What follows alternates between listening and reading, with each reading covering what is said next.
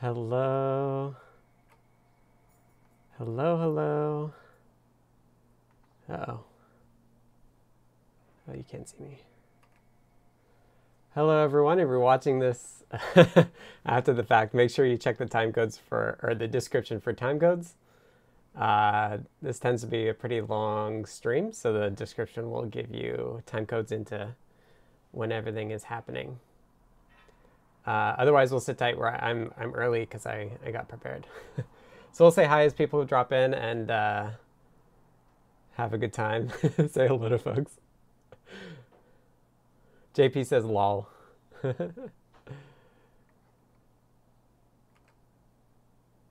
oh, nice. There's a Flickr album for everybody dressing up.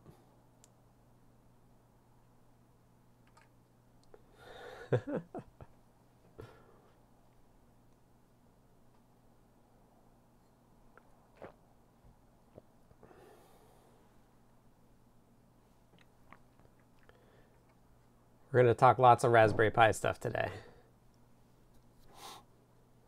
Not quite yet, though. pause this stuff. Getting all my tweets coming in.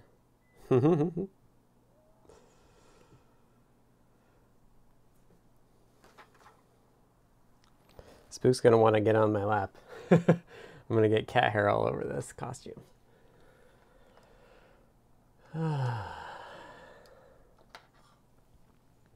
How's everyone doing? Hi, Beata.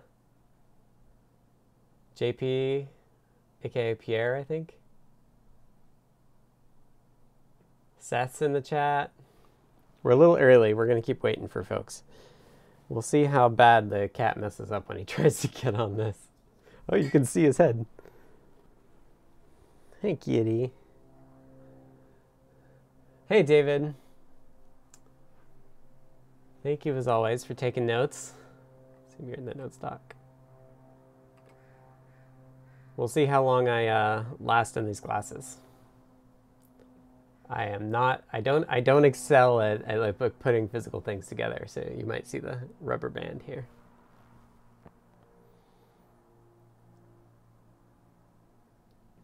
Hi, Naradoc. Hey, Andrew R. Hi, Minnesota Mentat. I have the windows open because I'm like, like this is a full body, full body dinosaur suit. So, I mean Blinka suit. Wait, I have a tail. Oh, I just sat on my tail. uh, before things really get going for testing that PR locally, that flash stuff, do I simply point the module to my repo slash branch, update, and then compile and test the hardware? Yeah, so you can, um, in CircuitPython, you change into the, the data slash nvm toml, and then, uh, and then you can run, uh, then you check out your version of uh, the nvm toml. Or you could just copy the files in there. Bad Abby says, nice costume. Thank you. And my costume is, my eyes are running CircuitPython. Thanks to Phil B for the eye code. I was, I looked at it and I was like, very impressed that CircuitPython could do it. I did change the colors. Don't know if you can tell. Hi, Chi. The blink, the blink goes a little purple. Purple's kind of hard to do though.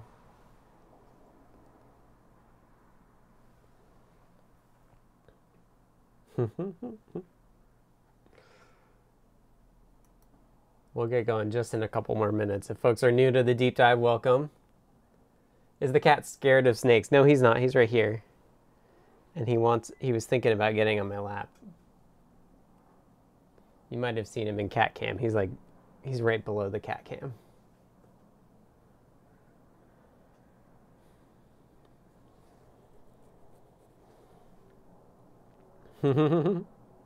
Yeah, props to uh, my partner Becca who found the costume for me. I mentioned that Phil had dared me to, or Phil was asking me if I was going to dress up for my stream, and Becca took that and ran with it. Mark says, if you can do the whole deep dive in those glasses, I will truly be impressed. Uh, I'm not planning on it.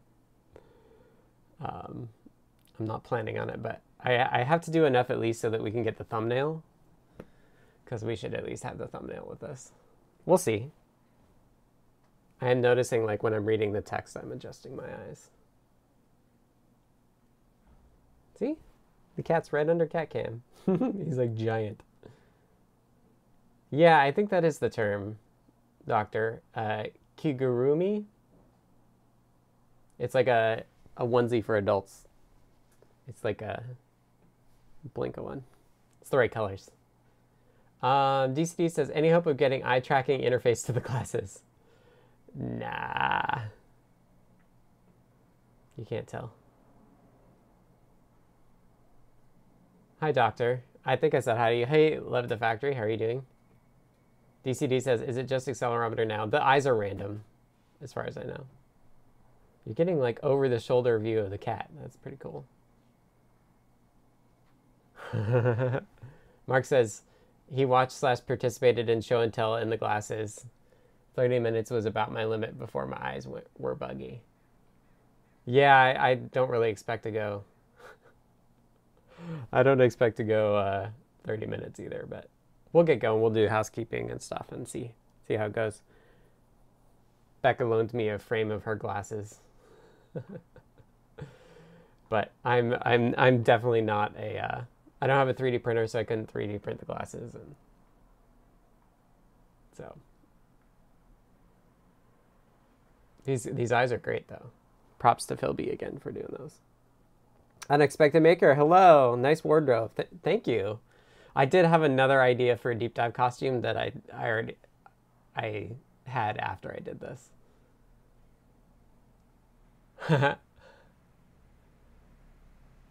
Beata says they're having fun with I2C today. I think that board.I2C stemma singleton idea will be helpful.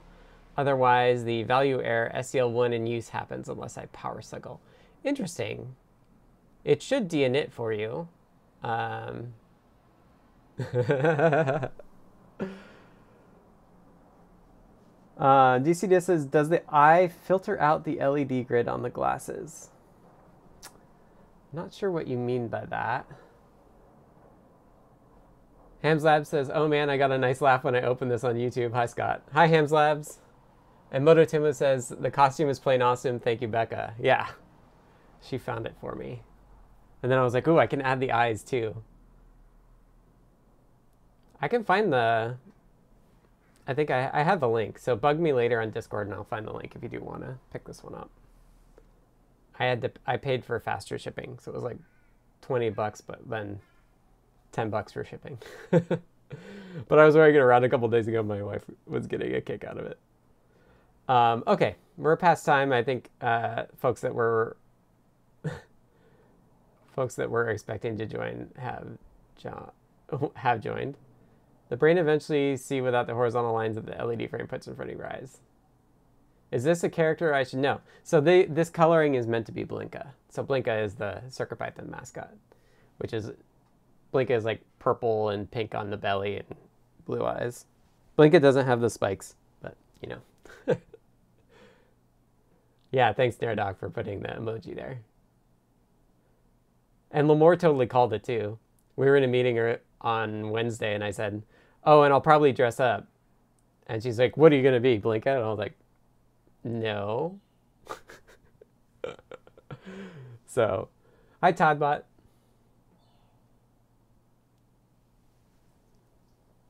I'm not used to wearing glasses either. You're Blinka. That's a character I should know. Ooh, Hamslab has an EL wire effect.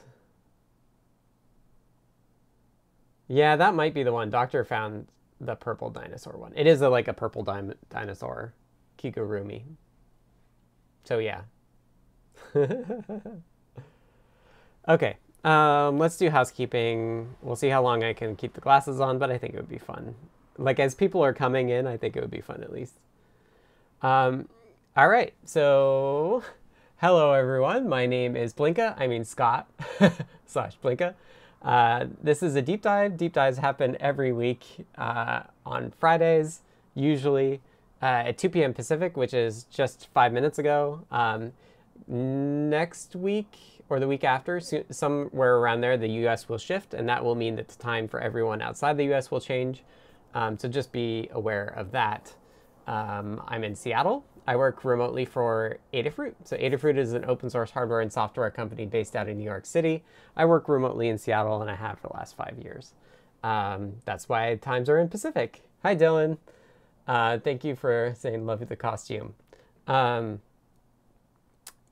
if you want to support Adafruit and support me, uh, Adafruit pays me to sit here on and stream uh, and do a lot of other development work. Hi, Dishipu. Uh, you can go to adafruit.com, purchase some hardware there, check that out. And uh, if you don't know what CircuitPython is, uh, well, if you don't know what Blinka is, Blinka is the, the snake mascot of CircuitPython. And CircuitPython is a version of Python designed for microcontrollers uh, to teach people how to program on microcontrollers, uh, which are these little, um, little inexpensive computers that I have on my desk here. And actually, I can, which side is it on? I actually, what I'm doing is I have this clue. the clue has a stemma connector and a battery connector, so it worked out. Um, so it's running CircuitPython on the glasses here, and it's making the eyes go back and forth. Um, Sherry says they're enjoying the costume. They say it's a Barney outfit. It's not quite. It's definitely the right colors for Barney, but it's meant to be Blinka, which is our, our snake mascot. Um, and I, will probably wear the. I have I have contingency plans if I can't wear it all the whole time. Um, yeah, so that's CircuitPython and Adafruit. If you want to chat with me and a lot of others throughout the week, um, you can check out uh, the Adafruit Discord server, which is a chat server. Uh, you can go to adafru.it slash discord to join us there. That's what the middle box here is, is, is the Discord live broadcast chat channel. Um, oh yeah, Barney has a green belly. I don't know. Does he? I don't know. This is Blinka, either way. hi, Keith. I didn't say hi to you yet. Um, okay. Uh, yeah, so deep dives happen every week, normally Fridays at 2 p.m. Pacific, which is just passed. Um, and it's occasionally shifted to Thursdays if I want to do it that week but want to take Friday off. Um, otherwise, I, if I have something on Friday, I may take it off as well. I've been streaming pretty regularly for a while, so don't be surprised if I skip some weeks. Um, and then next week is on Friday. um, and it typically goes for two hours or more. So feel free to ask questions about CircuitPython, electronics. I'll try my best to answer them. I may not be able to answer everything, um, but I'll try. And uh, I saw Bad Abby asks, uh, did anyone order a Raspberry Pi Zero 2W? Um, to be true, Blinka, you can't use your arms during this deep dive. Uh, well, yeah. Blinka must program with her mind and I just can't do that. I can't manage to program with my mind. I do like that the cat's like like sitting on the chair. Um, I ordered.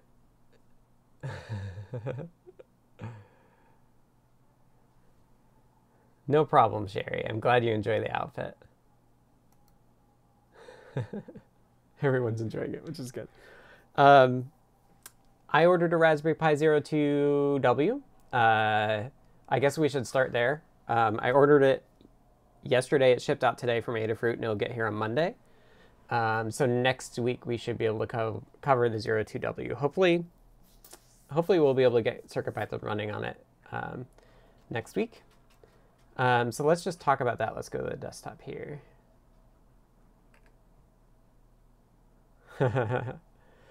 Unexpected Maker says I ordered one, could only buy one, and going to put it in my MCU box and never use it. Ah, oh, that's a shame. Is Barney a green stomach? Is that what we decided?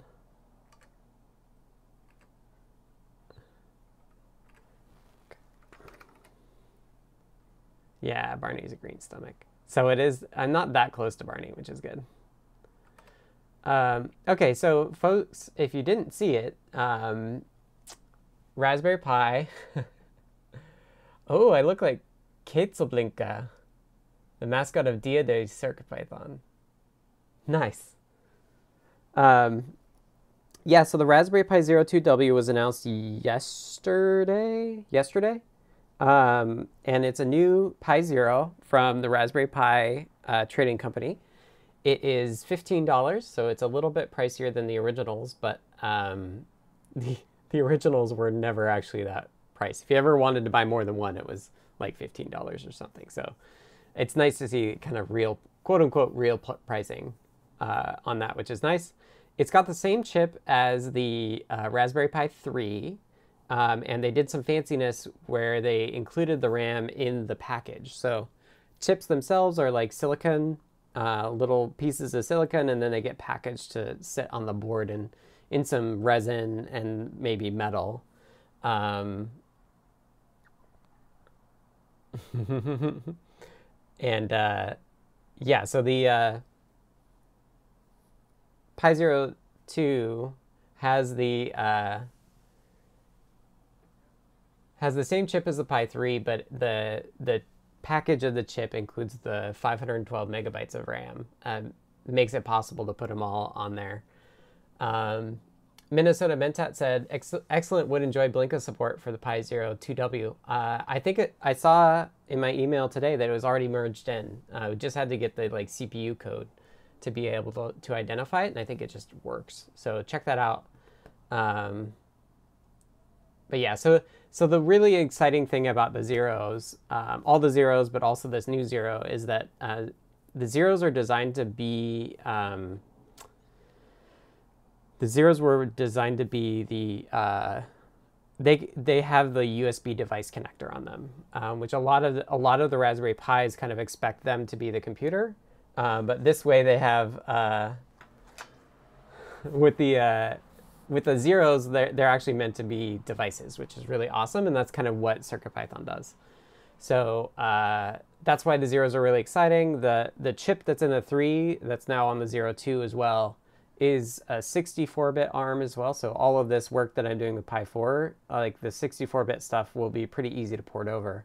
All the peripherals are the same except for the interrupts. So uh, we'll have to do a little bit of interrupt work um, to get to the Pi 3 chip um, but they shouldn't be too bad. And there's there there are a lot fewer peripherals, but the the peripherals they have are the same ones that are in the Pi 4 as well. So we got some questions. Let me go with that. Uh, the four core with the W2 is uh, what's approximately four times faster. Yep. Yeah, if you're talking multi-core stuff, it's also 64-bit versus 32-bit, so you might get a little bit of a speed up there. Um, hello, Mark. Glad you're glad you're enjoying the costume. Um, Michael says, will CircuitPython for the Pi get support for the camera connector? Uh, that's a great question. I haven't looked into it, so I can't. I don't know. It's it's not high on my list. Um, Jeff has been doing work with the camera stuff, so I wouldn't rule it out. Um, but it really depends on how well documented it is, um, because it relies on the G- the GPU and stuff. So, so we'll see. Um, I don't know, like the code doesn't even have I squared C support or SD card support at this point. So I'm hoping to get it to the point where we can all use it on the devices and then people will add the things that they're interested in. Um, Alvaro says, I'd love to see CircuitPython with the Pi camera. Yeah, I think it would be neat. I'd also like it's kind of in the same vein as like Bluetooth and Wi-Fi support. It's just like could be really tricky. We've started talking about USB host though, which will be really exciting. Hey Aaron, I'm glad you're enjoying my Blinka costume. Not quite Barney costume. Maybe they're relatives. Um,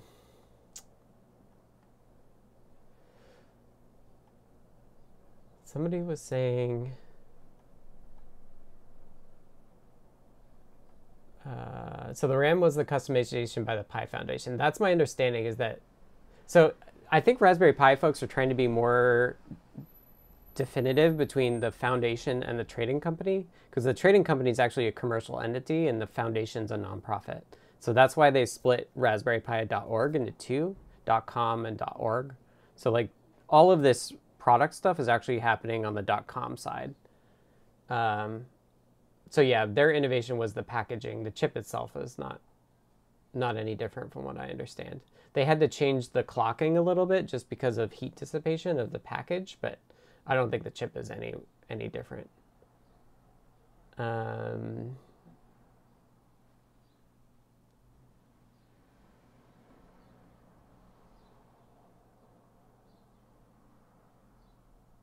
hmm. But the USB is still not a full USB, right? It's still just OTG. Like it can't detect a device swap like in the 0W. I would assume so. I think generally it is. I think generally the USB is going to be exactly the same as the original zero. Like there's the the USB stuff. Ooh. Umut says, "Tell us more about USB host." Um, I think device swap means like it's running and you're like it's it's running and you're switching devices and I don't know. So um, I've gotten Phil and Limor a little excited about this Raspberry Pi stuff, I think, and uh, there was recently a story about the author of Dune and how he how they used like a old Windows computer with a DOS screen editing a screenplay program and so the, Phil and Limor were thinking it would be kind of cool to mimic that. And the way to that we can mimic that is with CircuitPython host or USB host support. So um, TinyUSB has a little bit of host support in it already. And um, so we would build on that. It's just basic HID stuff, so like keyboards and mice. Um, but that's enough for us right now. Um, I think I've got to take these glasses off, but we'll see.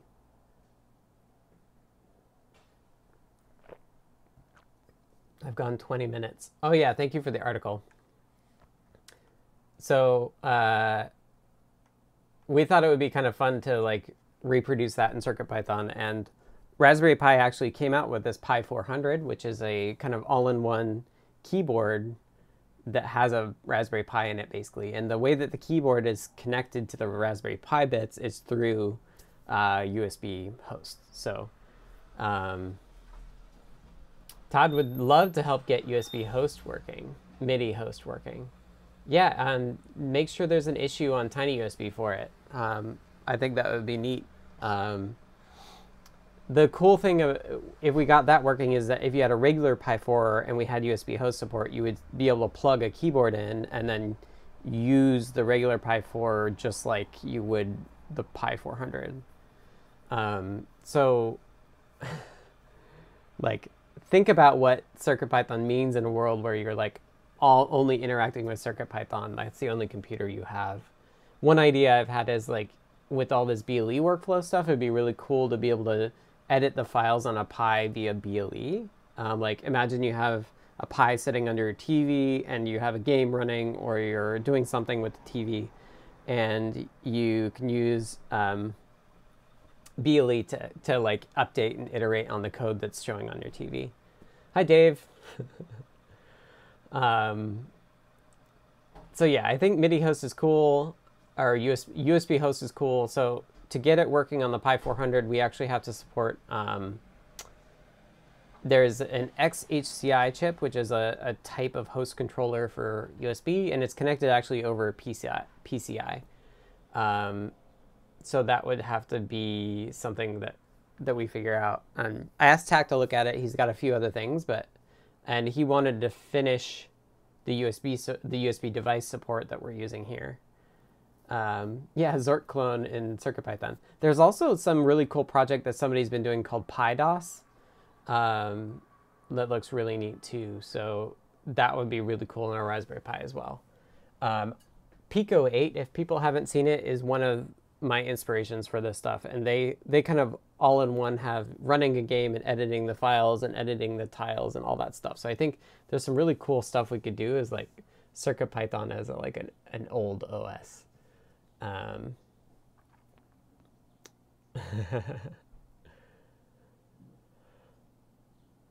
okay.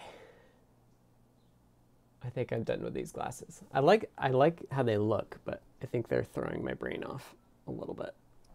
There we go. Um, I can show you how I have it set up. It's it's like how a software engineer does hardware. Um, so there's the glasses. These are the uh, what are we calling them? I don't know. I forget what we're calling them. Eye lights, maybe. Um, they're uh, just released from Adafruit, um, and uh, what you get is just the PCB, and then what you do is you plug in uh, via Stemma to a controller. And like I said earlier, the controller I'm using is actually a Clue. I've disabled the display, so it's not changing at all anymore, uh, which speeds up all the code. But the nice thing about the Clue is that it has a Stemma connector and a power connector. I don't have, we designed a certain board for it, a custom board for it, but uh, I don't have it. I like the glasses were were ordered before the controller was available. Um, so it's just like a regular pair of reading glasses that my partner had that she popped the lenses out of, and you can see I, I rubber banded it, and then we tied it with string, and then I rubber banded. Apparently, rubber rubber bands are the things that I'm like I'm most capable of using as a hardware thing. Um, so yeah. Anyway, that's my setup for the glasses. I think I might have to take that off too because I'm getting warm. Even though the windows are open. I could put it back on later. Whew. I do have like two layers on. Okay. So yeah, the Zero Two W is really exciting because it's uh, going to be a really good, like 15 bucks for like a half gig of RAM that CircuitPython can use. I posted this as a reply to Raspberry Pi earlier. I was like, you know, it's not spectacular for Linux because it doesn't have that much RAM, um, but it's epic for CircuitPython where we're like, we're used to being like in the kilobytes and now we can have half a gigabyte or, or nearly all of that. Um, so yeah, I'm pretty excited. I'm pretty excited that it's uh, it's going to make it really accessible uh, to have USB device through it. Um, Mark says Halloween costumes always either so hot or so cold to wear. Yeah.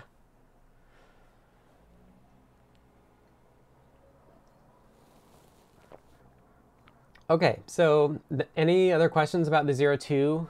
Uh, I figure we'll probably be able to. We could work on it next week when I have it, um, or maybe I'll work on it before. I don't know. It depends on how this SD card stuff goes. So the last thing on my list is really to get SD card support um, because that will complete the kind of like workflow for CircuitPython, where um, you plug in the device. So the, kind of the Raspberry Pi flow will be is you, you get an SD card, you flash it with CircuitPython, you pop it in your Raspberry Pi, and then you will be able to plug your Raspberry Pi into your computer. It will show up as a drive with code.py on it, and you'll be able to edit the file and it will run just like normal CircuitPython would. Um, if you have HDMI, you can plug in HDMI and you'll get the automatic display output on, on the HDMI display as well, um, which would be really cool. And I think that's the reason, like I said last week or the week before or whatever, like the reason that I'm doing this is really because of the HDMI. I think that's a really cool thing to uh, give people access to is like what they can do on their TVs. Um, so what we have working right now is we have HDMI working and we have the USB REPL, um, the USB serial connection working, and we have serial over UART working as well. Um, yeah, JP says Zero Two is the ultimate board for CircuitPython. Yeah, it was really good timing, really good timing for it to come out.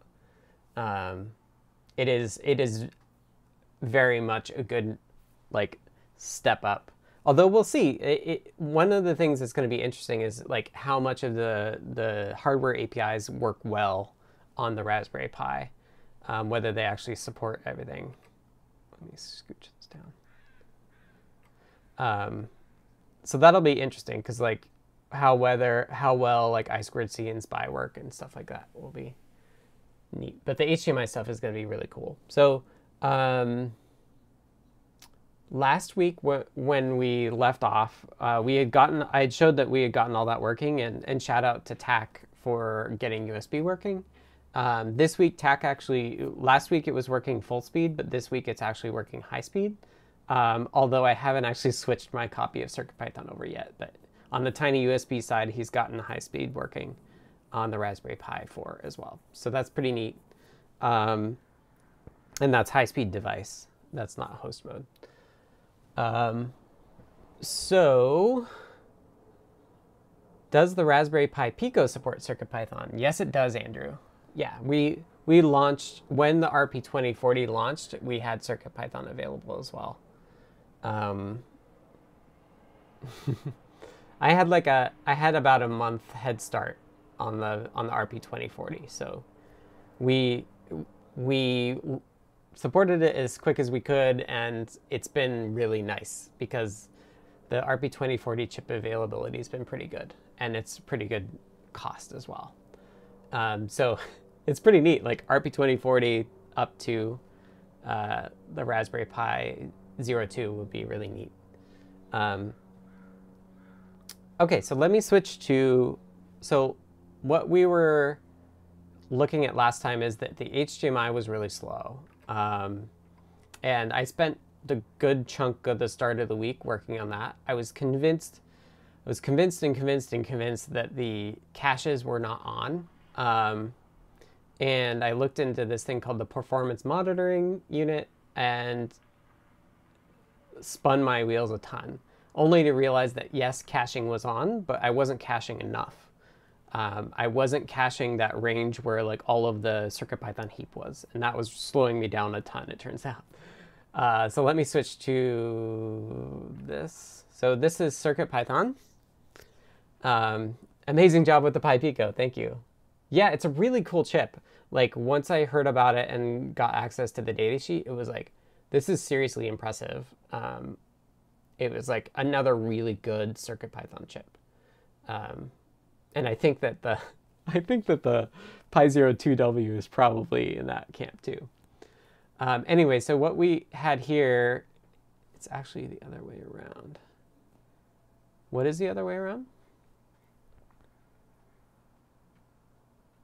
Um, anyway, so here's the output. This is a slightly different resolution than what we were doing last time, and we can play around with that. Yes, CircuitPython supports the Pico. Right. Right, right.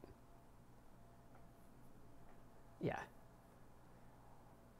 Okay, so let me show you. Uh, once I figured out that I needed to cache everything,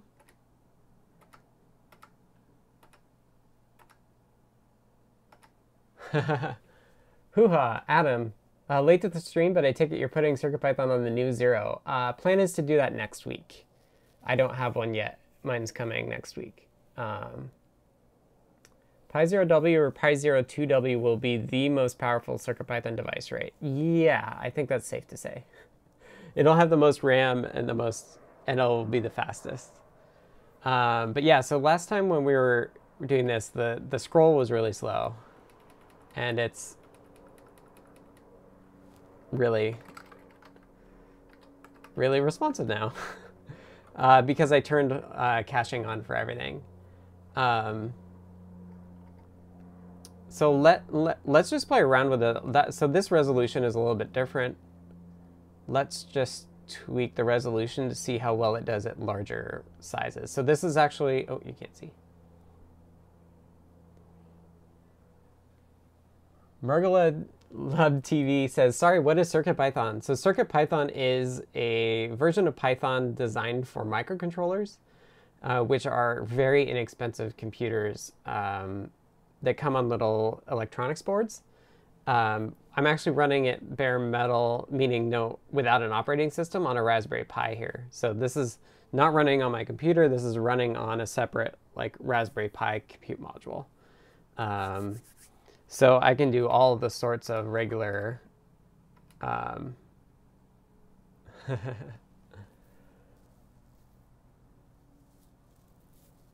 So I can do all sorts of Pythony things. Um, and it's not running on my computer, it's running on a separate, separate, separate thing.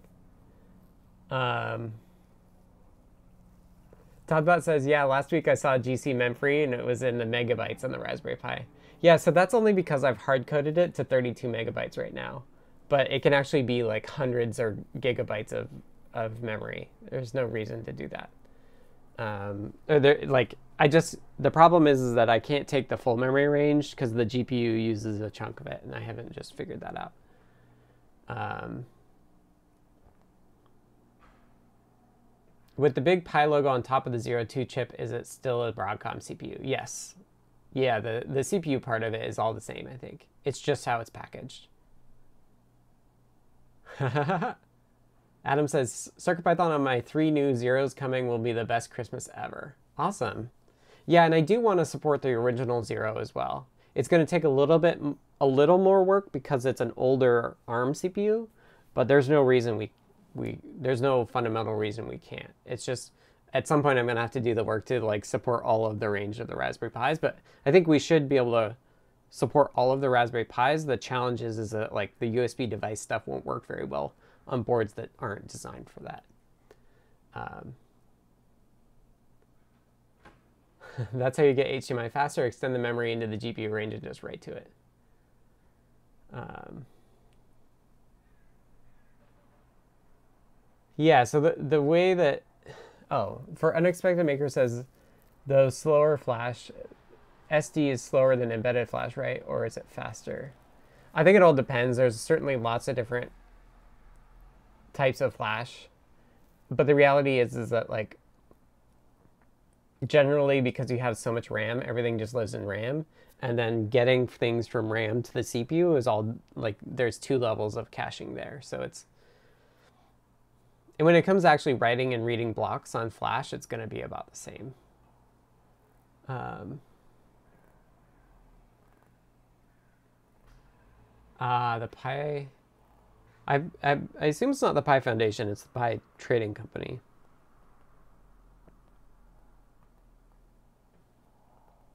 Anyway, I don't know. I don't know the distinction between the two.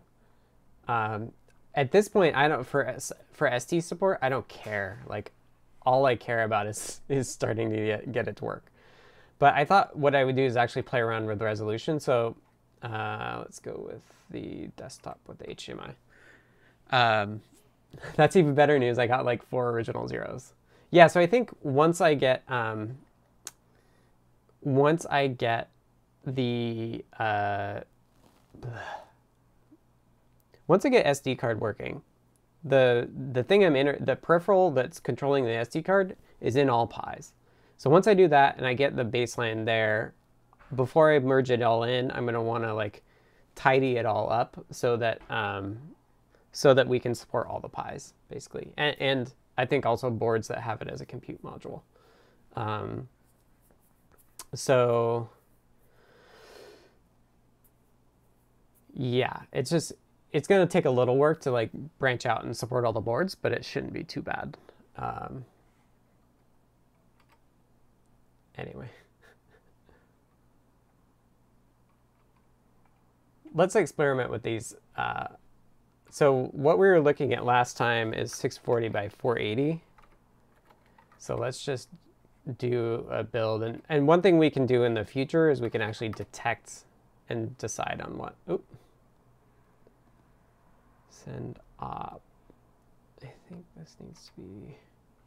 So I was working on SD card support. So let me just comment that back out.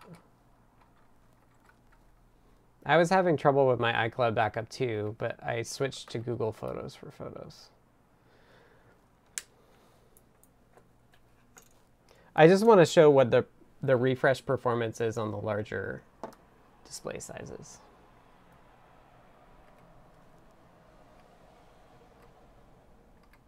Because I think it's a, li it's a little no noticeable on 1080p, but it's not too bad. Um, if I remember right. I just tried it once and was like, I kind of like how cute it is when, when it's all chunky.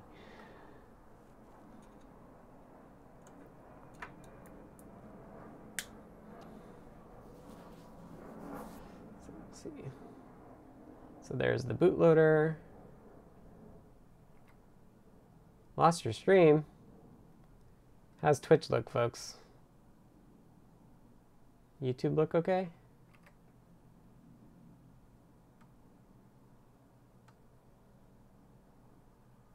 It looks okay from here.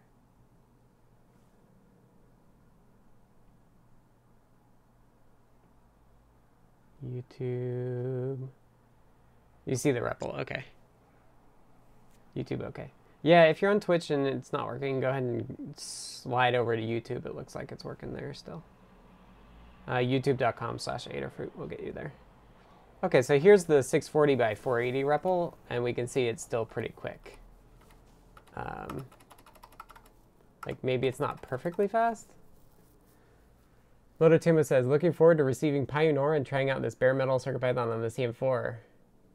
Thank you, Timon and Tanu. I should get mine out. I haven't tried it on mine. I, ha I have an early pre-production one.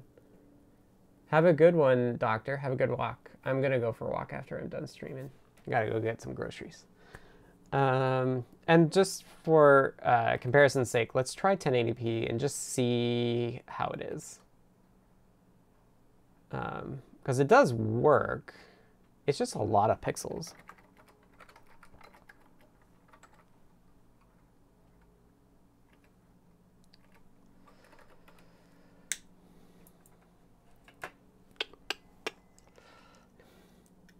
Maybe the person lost thought I, they lost the stream because of the color bars.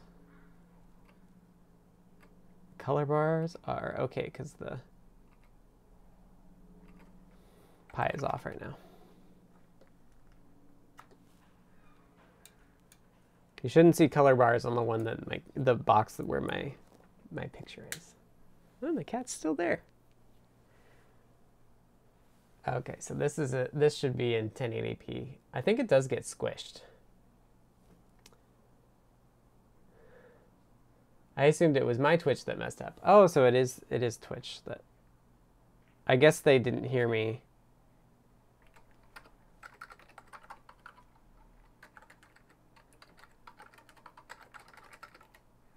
I guess I should put it in the chat.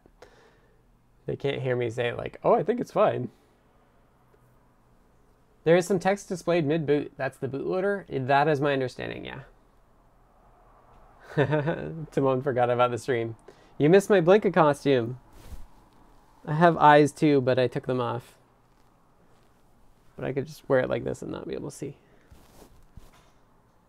Um, yeah, so it's like not too bad. So this is like 1080p. And I don't know why it going chunk chunk. That might be the might be display IO. This is not perfect. But it's also 1080p and it's tiny. um, so it's it's seems a bit blurry here. It could be. It's it's totally possible. I'm using a capture card and I'm not sure it can actually do 1080p. Chris says, coming from Arduino, I find setting up Adafruit CircuitPython hard work.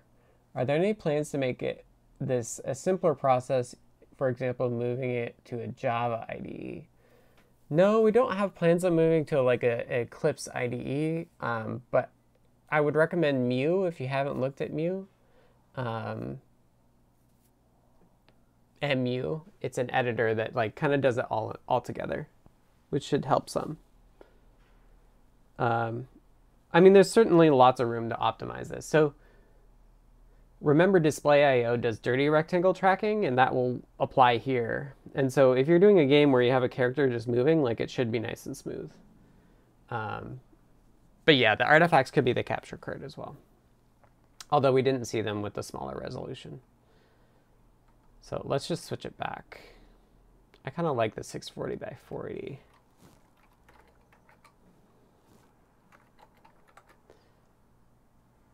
Mu is definitely a good experience, yeah. Yeah, I recommend that.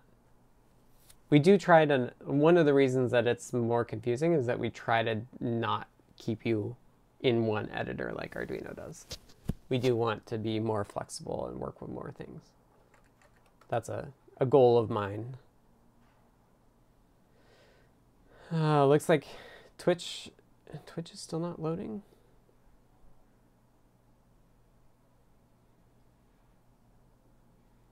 It looks okay from Restream.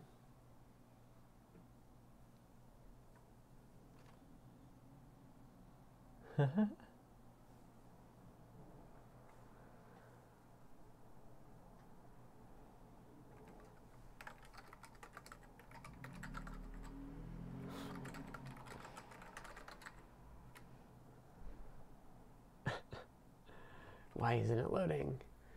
Um, oh, and she points out that there's a VS Code extension that can help too. Keith, thanks for the link.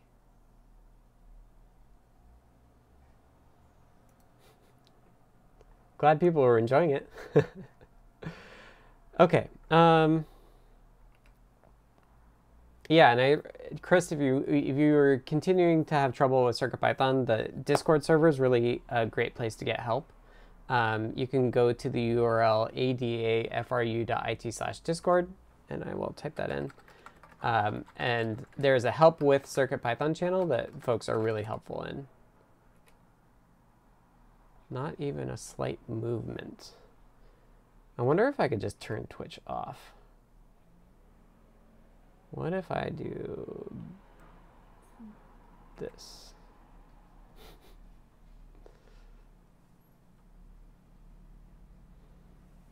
I think it's it should be off. Maybe if I can I turn it back on?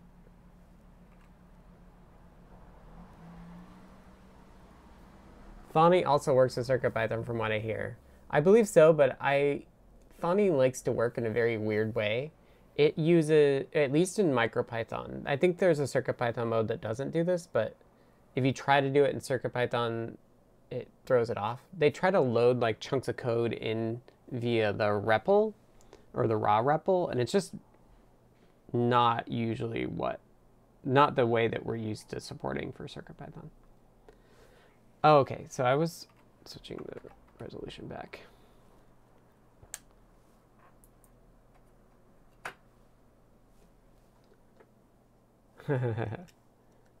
Python 3.10 has deprecated distutil. Spent my day on that for the Yocto project. It's nice to not worry about that with CircuitPython.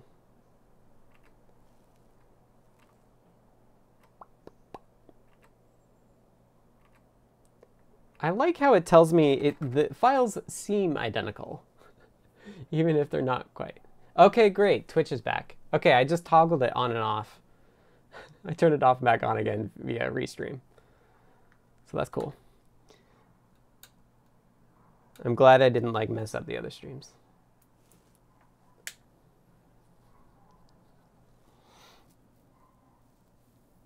Yeah, so that's the bootloader that you see blip there. And you can also see my uh, SD card print debug.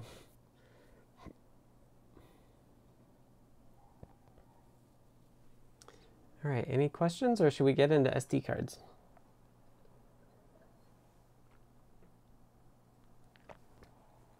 So usually what we would have in CircuitPython is we would have um, some flash either inside the chip itself uh, or we would have flash on the outside of the chip and in a like SPI flash configuration. And both in those cases, the type of flash is SPI NOR flash, um, and it like doesn't wear, but it's also like pretty large, so you can't get a ton of flash in a very small space.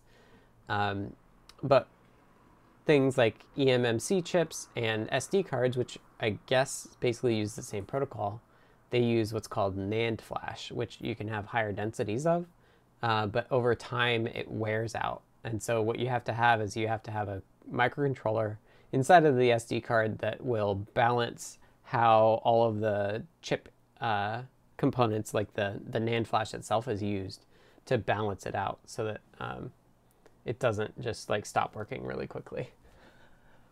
So there's this protocol that the SD card folks and eMMC folks support that is how the host computer or whatever talks to the SD card. And I'm implementing it for the second time. Um, should you have some knowledge of Python before learning CircuitPython? I don't think so. Um, I don't think so, Dave, but you should feel free to use Python resources to learn Python as well. Um, yeah. Pi 4 is ARM64, so theoretically you could port CircuitPython to the M1 chip. Yes. Theoretically, I could port it to every chip. but it, it gets harder and harder and less and less interesting. Um, like I said, the Pi is really interesting from the perspective of uh, HDMI and low cost. Low cost HDMI.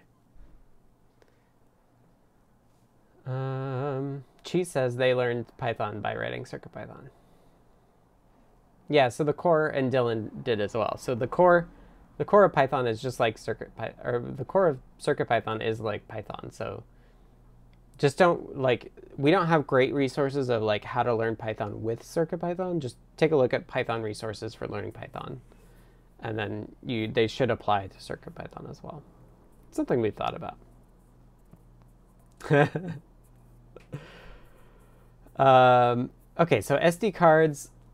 SD cards are technically proprietary, but the SD card folks have. Um, let's go to the desktop. Um, I don't need to do any. I don't think I need to show the HDMI stuff anymore. If we're gonna be working on SD cards here. Um, to be honest, not sure why I would use bare metal CircuitPython over Blinka. So my the reason that I would do that is uh, and Bruce took it away. Um, my argument for for bare metal circuit python over Blinka is it's really easy to set up, much easier to set up than Linux is, and it just does one thing, um, so it's easier to maintain as well. So that that would be my pitch. And of course, I like I definitely like this like retro computer feel, uh, which I think is neat too.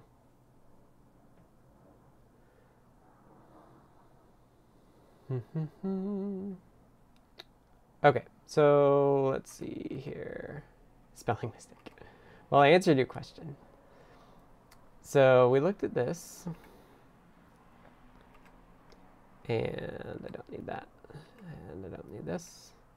So here's the implementation. This is this was originally based on some MicroPython code, but I went through and redid a lot of it.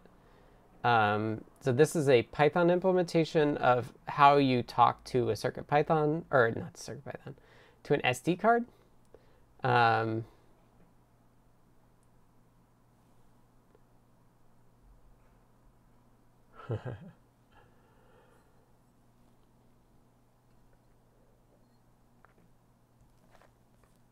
so so there's like a number of ways that you can talk to an SD card.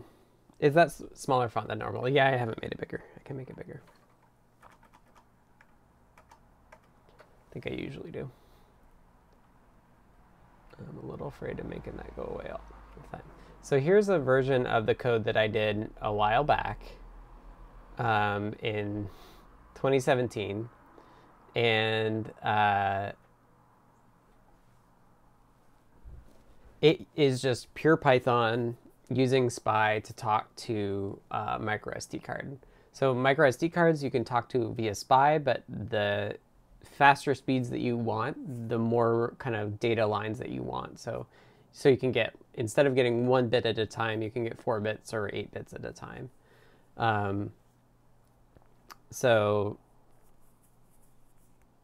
this is just a version for SPI, but we'll be looking at the, the wider version a little bit too. Timon says, I'm currently building automation to set up a Pi image for use with Piunora. Otherwise, it would take a long time to get it going from a bare, bare image. Still not no match to the quick setup of bare metal CircuitPython. And also there's a lot of I.O. stuff that you couldn't do under a Linux kernel. Like bit banging is quite hard slash limited in a non-real-time OS. Yeah, it'll be interesting to see the bit banging stuff. I mean, that's a nice thing, like, the GC would run. I don't know how we'll do NeoPixel. I haven't thought about that. But given that we have so much RAM, we'll probably just do NeoPixel over SPI under the hood. Um, be nice if this chip had a PIO in it. Let me tell you that. That would be amazing. Hi, Dexter. Okay, so I did this driver. This is one of my references for it. um, you can see initialize card. Um, you clock the card, and then there's a sequence of stuff here for uh, doing initialization, reading the card, figuring out what its capabilities are, stuff like that. So um, that's what this code is doing. Man, my brain is not here. Can you tell it's Friday afternoon? This must be the costume. So yeah, this is one reference I have. Another reference I've been looking at, and I don't, I kind of want to show this, and I kind of don't want to show this. So um, there's this awesome, awesome, awesome BZT source Raspberry Pi tutorial. And they have this example for read sector, and I'm looking at sd.c. she says, I can't wait for the hopefully inevitable Raspberry Pi with PIO. Yeah, that would be amazing. I That would require like a whole different chip though, so who knows.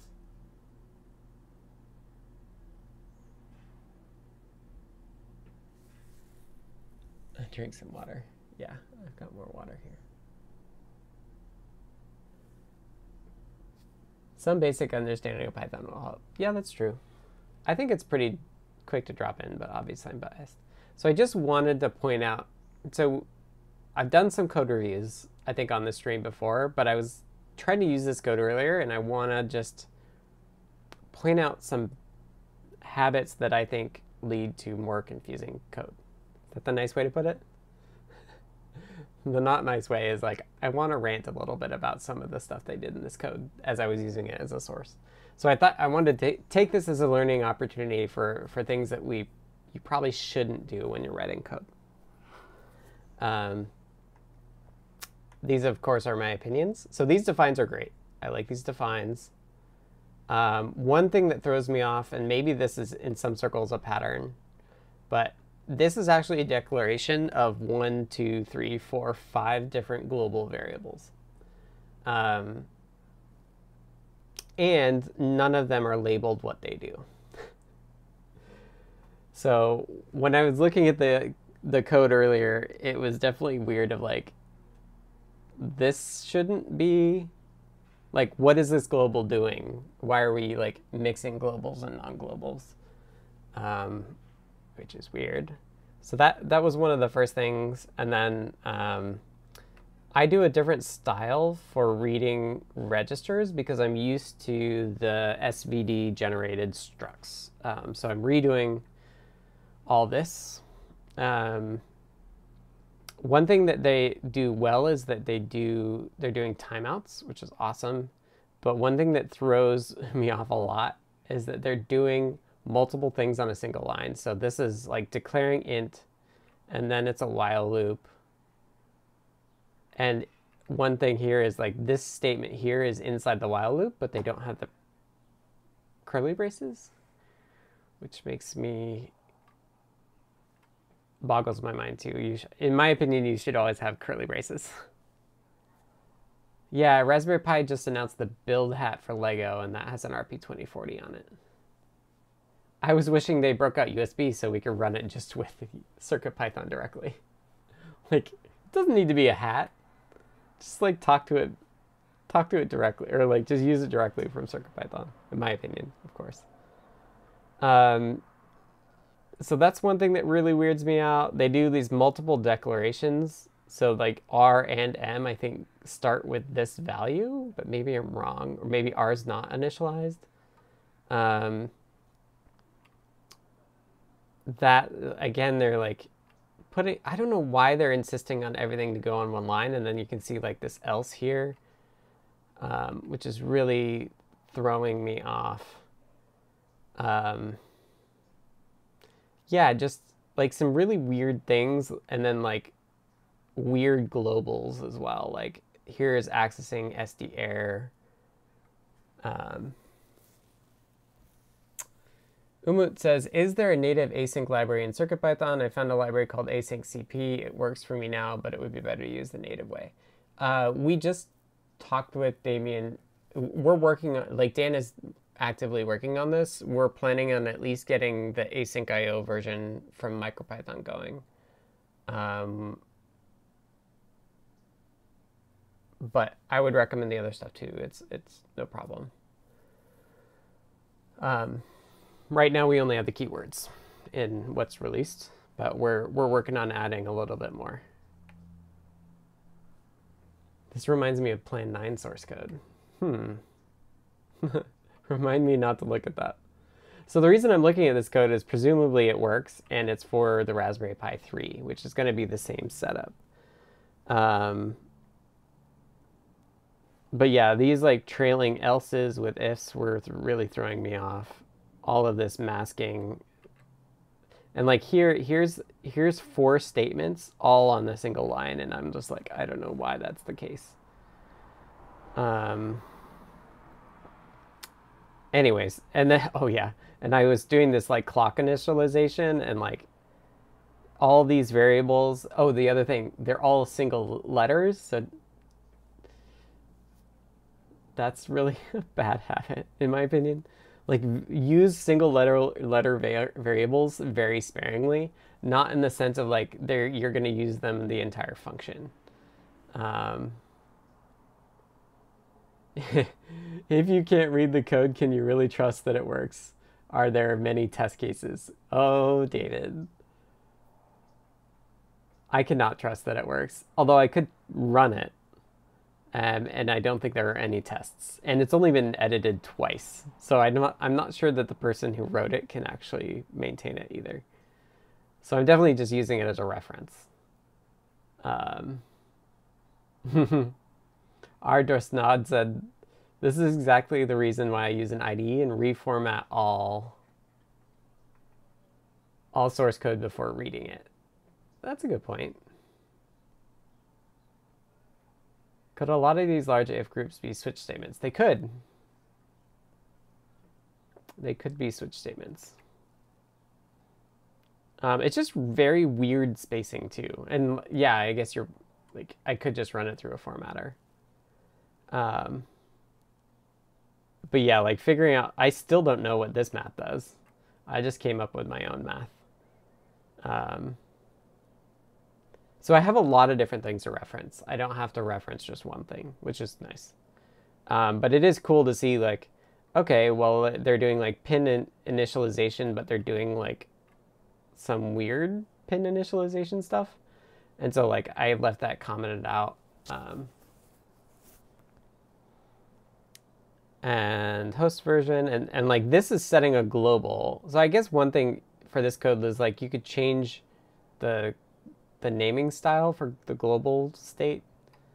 Um, although I guess I don't, I don't necessarily do that either. Um, it's nice that there's these prints to tell you what's happening. Um, but yeah, so that's that's one reference I've been looking at. Um, Circle is kind of like the opposite end. So Circle is a is a bare metal, and I should give credit to these folks. Like I would not have gotten this far without all of these folks writing tutorials on bare metal Pi. Like it's really nice that those that they exist, and Circle is really nice too. But Circle is also uh, C++ and it's GPL2. Um, Hi G3 Holiday. I could put my glasses back on. I've been I've been slowly like coming out of my Blinka costume here. Um, so this is really well commented and it's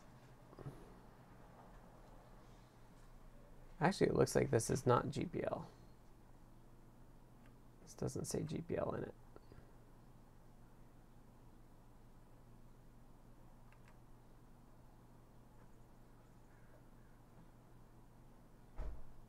It might be might be more liberally licensed, but it's C++. So this is kind of the opposite end. It's like very well structured, but that means that it's like kind of not dense. Um, so this is a good this is a good reference too. Um, for the like Pi specific stuff.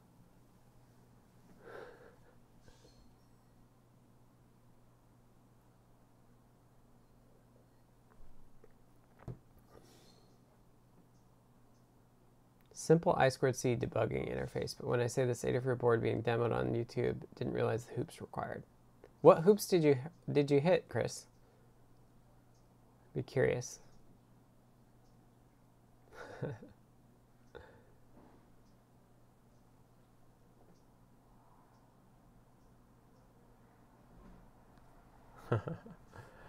um, the deep dive cha- time cha- times will change in a couple weeks because the U.S. has not done the daylight savings time yet. So be aware of that. Um, get base clock is nice. I'm actually ignoring this and just using a default, which I think is right. Um, but yeah, let's just. Oh, I guess I should also point out that the um, the full specs of SD cards are gated behind the people that actually pay for it, but they have simplified specs that you can download off SD card dot something. SDcard.org. Um, you can get these simplified specifications. Um, you just have to read the thing that agrees that they, they own it still. Silly. Um, but I did that, and so I have these things as a reference as well. So they're giant PDFs with no table of contents. Um, well, no, no table of contents that shows on the left here. Um, they do have a table of contents. It's just not browsable like I usually browse it. Um, but yeah, there's cool. Christian just jumped in and said, Hey, excited to put CircuitPython on the new Raspberry Pi Zero. I've got one on the way and I want to give it a try. How's that effort going? Um, mine comes on Monday. Mine comes on Monday. So it depends on, yeah, it depends on how quickly this SD card stuff gets done. Because I want to do that first. Like, it's not really CircuitPython until until we have the, the Flash that you can write code to. Um, and that makes testing easier too, right? Is if you can actually write code to, to CircuitPython rather than having to like copy it to the REPL every time. Um, I mean, Limor had one like a day before I did, or I don't know how long she had it, but like she either had one and then she had a bunch, and when she had a bunch, they were on the site, and I was able to order one. And I ordered it next day, like they pay for me to do next day. The problem is, is that I ordered it last night after shipping went out, so it was shipped this morning, and next day is business day. So I'll get it on Monday.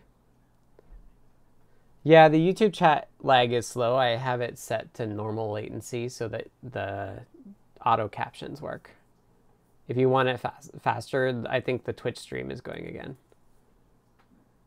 Oh, Christian says I also meant the normal Raspberry Pis. Oh, we've we've made lots of progress. Let me show you. I think it's still on. Um, this is the REPL that you can access over UART or USB.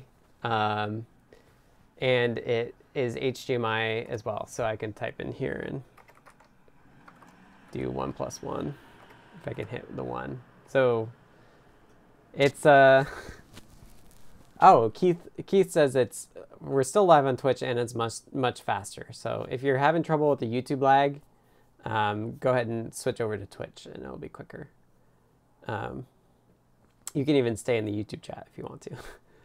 Either way. Um, but yeah, so it's it's working quite well. Um, so the USB is working. Uh, the last piece is this uh, SD card piece, which is going to be kind of two tasks. It's one, getting all the SD card reading working from within CircuitPython, and then the second thing is hooking that into the USB side of things. So making uh, SD cards show up as mass storage devices via USB, which I sh- should have talked about sooner because it should be actually quite exciting if I do it right. Because we've had some people say, like, it's great that I can have my CircuitPython device plugged in and I can read the onboard flash, but it would be great because I have this SD card that I could see it there too. And so um, I actually do want to. Um, I do want to think about that second step of like connecting SD card to the USB in a way that we can actually make it um, actually actually make it work kind of across all the things so that anytime you have an SD card, you'll be able to actually read it over USB, ideally. Um, not sh- exactly sure what that would take, but um, that was that's kind of the goal of that second step. And um,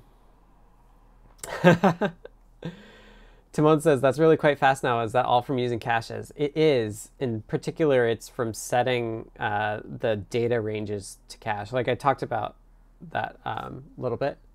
Columdrum says, I'm a bit lost. Is this CircuitPython running bare metal on a Pi with no Raspbian? Correct. Correct, correct, correct. It's running with no other operating system. I did actually switch. We talked about exception levels a few weeks ago, I think. Um, and we were running an EL2, uh, which is the hypervisor level. And like I kept running into problems where like the defaults for EL2 were not what I wanted. And so one thing when I was trying to get all the caching working is I actually switched to EL1. So it, it, the code now switches down to EL1, which is the, the OS exception level. So EL, EL1 is OS, and then EL0 is like for user code. Um, so all of CircuitPython now is running in EL1. Um, as of what I pushed earlier this week when I was trying to get all the caching going. But yeah, the caching just dramatically made it faster. It was awesome. I was like waiting for that, and I was thinking it was because the caches were off, and it wasn't that they were off. It's just that there was so much it was doing, still hitting memory that it, that it was sad. Yeah, so this is the 640 640 by 480 speed, and it's it's quite quick, and it's going into kind of a like low grade capture card, so I'm not exactly sure how well the capture card's capturing it either. Um, but yeah, it's uh, pretty neat.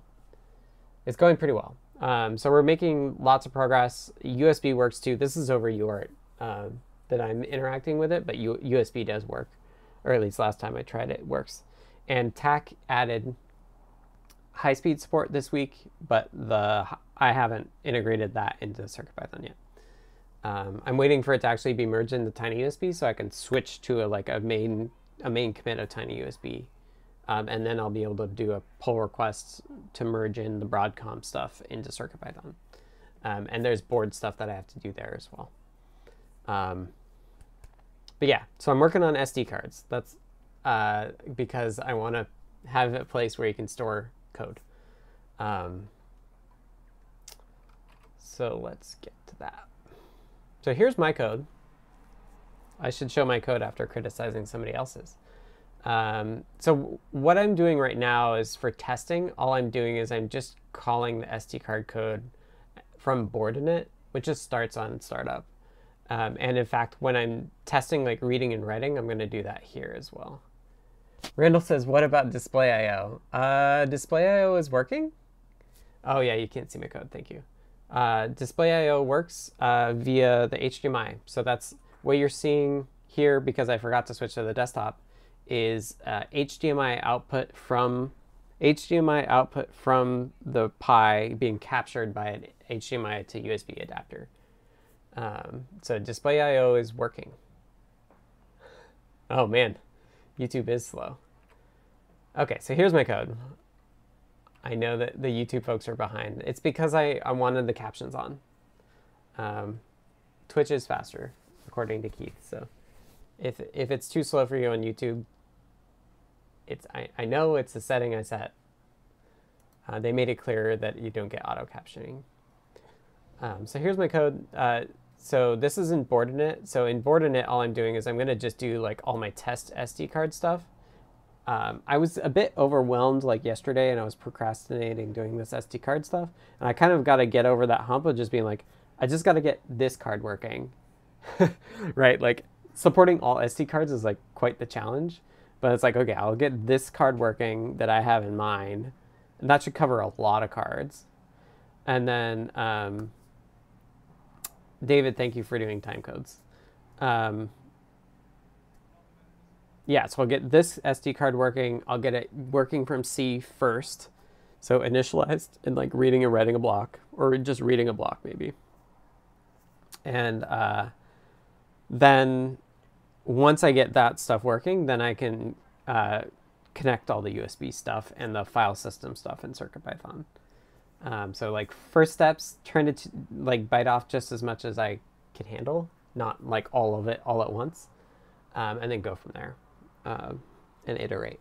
So trying to get over that hump. Of course, it's Friday, so we'll see how far I get today, but I'm kind of checked out.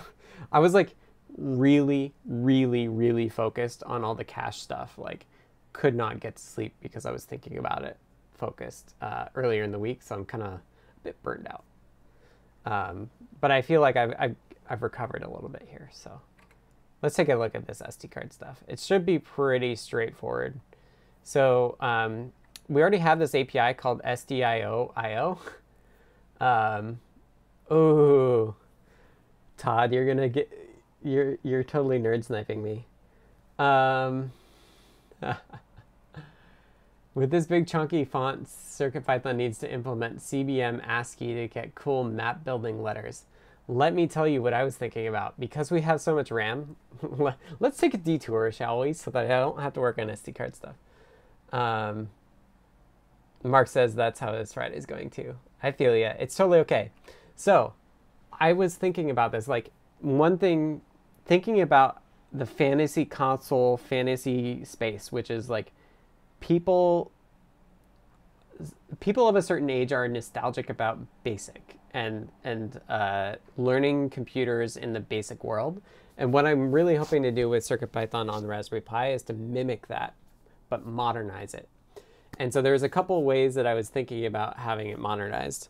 Um, and what Todd's talking about, where you can build graphics out of a grid of characters, is really cool. But there's two things I was thinking we need for that. One is, um, so nerd fonts are really cool. I don't know if folks, I think we've shown this before. So nerd fonts are um, where all of these non all of these icons are merged into a font um, that also has characters. So I don't know if they have a, oh, let's not it.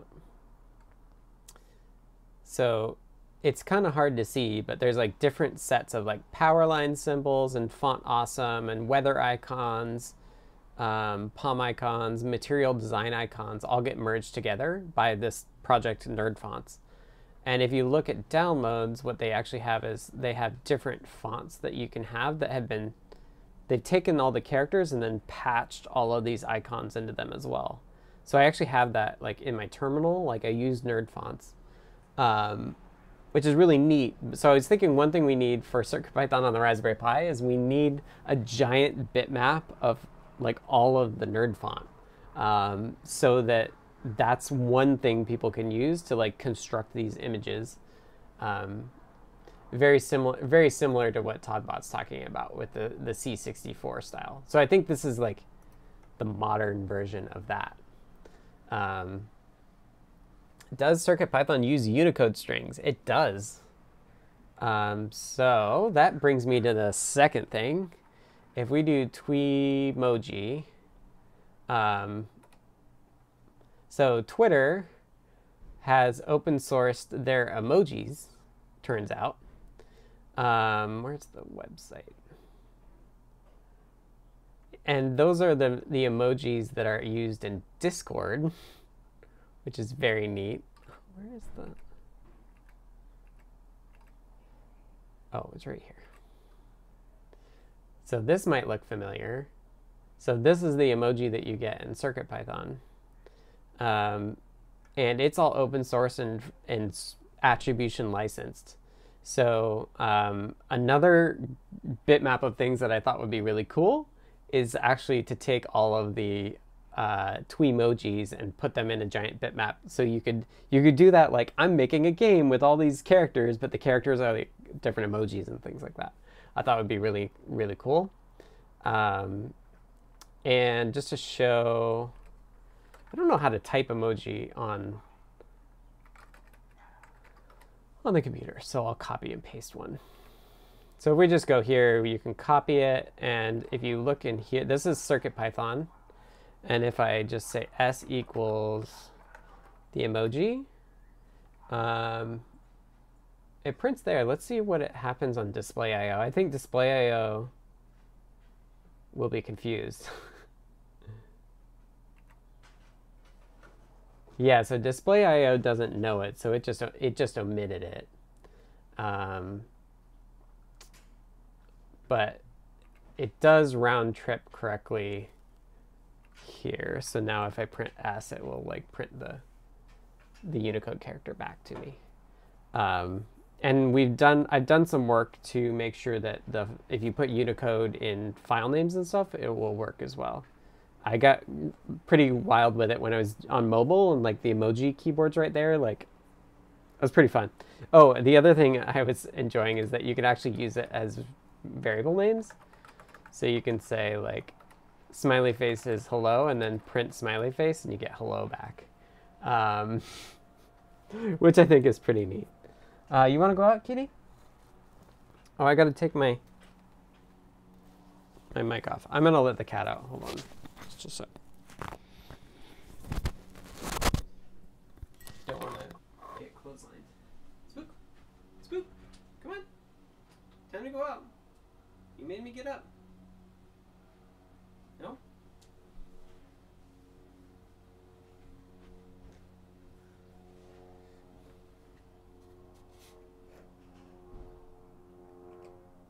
Okay, here's the bottom of my costume. It is a full tail. Are you gonna go out or not? Alright. Make me get up again.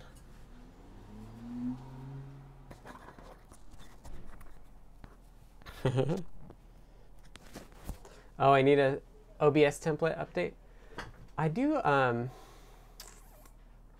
I do have desktop with HDMI. I don't have one that has all that has both. When do cats listen? That's a good point. Mototimo says, I learned basic when I was six to eight years old. Oh, you're gonna come on my lap. Is that what you're doing? He doesn't know what he wants. Um, meta plus dot on plasma, I think. For what? Come on. You gonna come on my lap or not?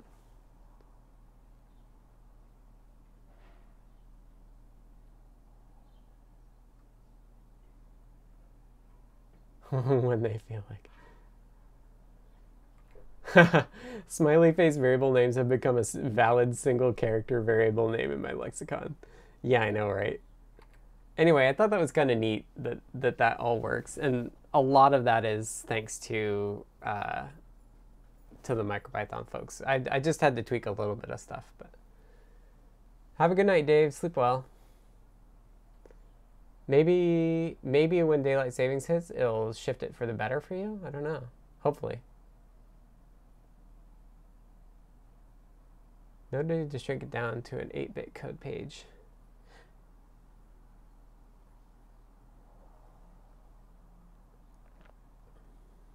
UTF-8 is variable length encoding, not fixed length. Um, kitty. He just wants pets. He's like, yeah. Um, anyway, so that that's my detour, Todd, uh, for you. Is that I think it would be really cool, really cool to have because we have so much space on the Raspberry Pi to have a font with a lot of stuff on it. Um, did you lose me? Oh, my keyframe interval is dropped. Look okay?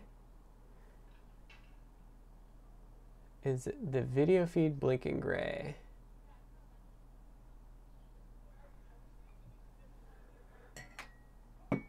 It might be Restream having problems. In CPython, you can only use Unicode characters and variable names if they belong in the letter class. Hmm. Seems like Twitch is having some trouble. Although Restream's telling me I don't have enough keyframes. Don't go that way. Come up come up this way. You know how to get up here. He wants I have the like key my keyboard like set further back.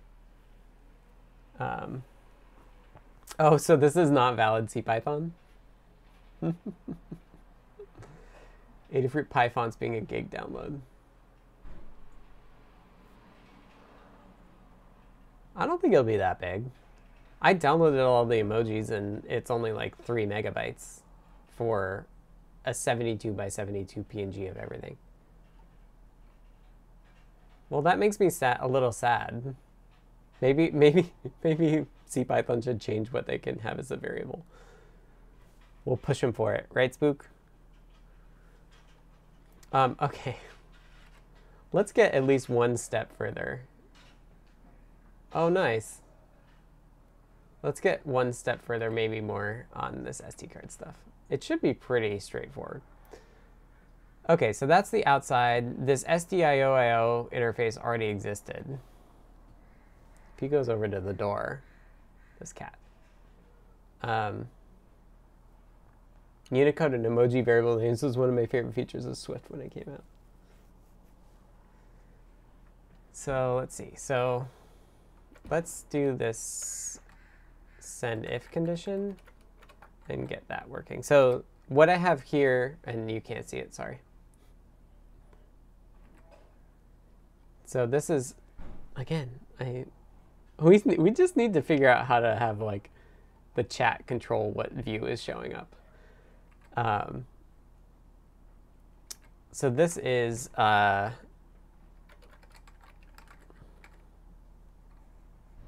the next command that I have to get working, and we'll see what it does.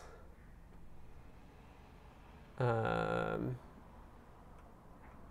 so this is an SDIO SD card. And you can see here's like the, the pin setup stuff that I didn't do. Um, yeah, makes a remote door opener or forces the cat to stay in here. Uh, I have this nice, these GPIO pin set functions, so I'm using those. I'm not actually checking that the pin numbers are right because there's only like, on the Pi 4, there's two options where the pins can be, and on the other Pis, it's just a one one or two options as well. So uh, I can always do that code later. Um, remember, it's like, don't get hung up, just keep going and, and go from there. So I have no idea what this R equal or R ampersand thing is, which is confusing.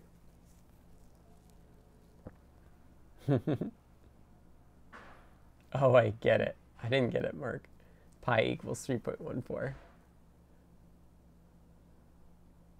I like to help start a foundation to give away boards to kids to learn CircuitPython. I think Adafruit might actually have a .org now. Um, I think they set that up. So maybe email Phil and be like, do you want to do this? I don't know how it works, but. All right, I'm getting distracted. So we want to send this command.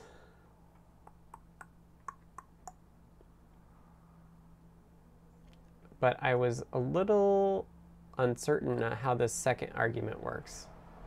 So there's a couple things we can look at. Uh, let's look here. Let's stop getting distracted by fonts. And there's a couple of places we should look. One is this SD card. So how do we initialize the card here? We do it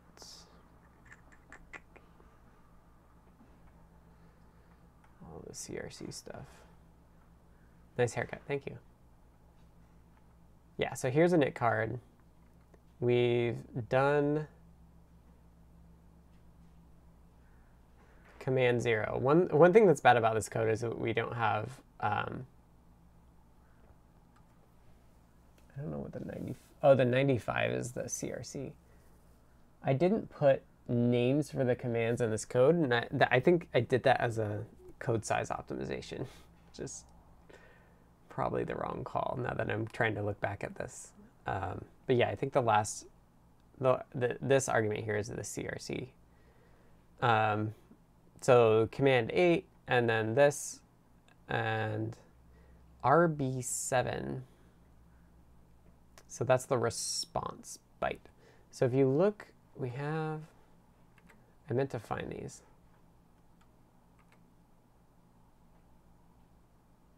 On Twitch, there's a lot of solutions with Node-RED and a module that talks to the Twitch API, and you can trigger OBS changes. The problem is, is just like, it's just not my priority. My priority is doing this Raspberry Pi stuff. I'd like to get to the point where it's not all like I've spent weeks on code that is not mainlined yet. So it'd be nice. Be nice to do that. it's good to review your own code when you've forgotten. Yeah, I'm doing that now. The ch- code's changed a little bit since I wrote it. Like the CRC stuff I hadn't added. Somebody else added that. I think. Um, but yeah, so I think this is the I don't know what this send if condition is. So let's find that in the docs. So it's in here. Functional description. Uh, commands. Oh, and then there's response types as well. Um, so we'll want to take a look at that. So commands. And if we look at command 8, it says it's a basic command. This is like telling you like when when commands have to be available. Are you using an SDIO peripheral or SPI? Uh, this is an SDIO peripheral. Um, I am not using SPI.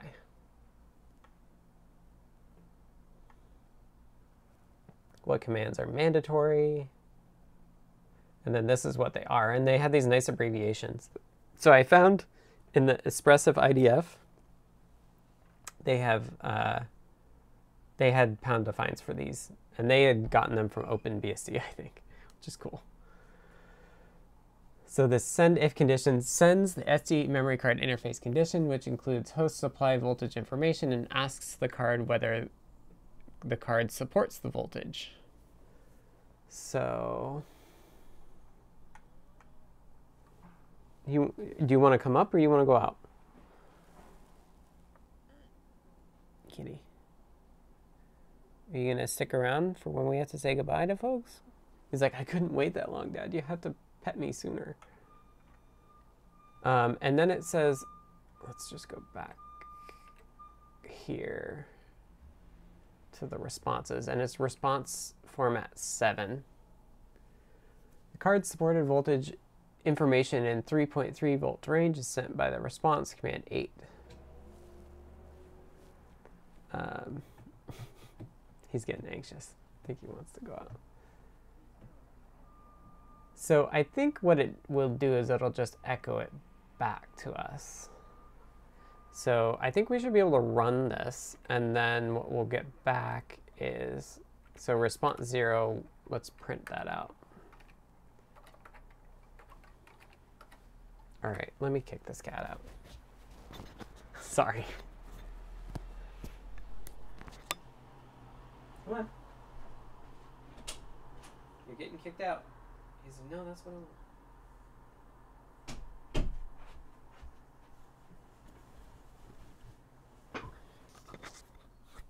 Although, what, like yesterday or this week, he actually meowed at the door to be let in. so. I was gonna say that this is the last of the cat, but who knows?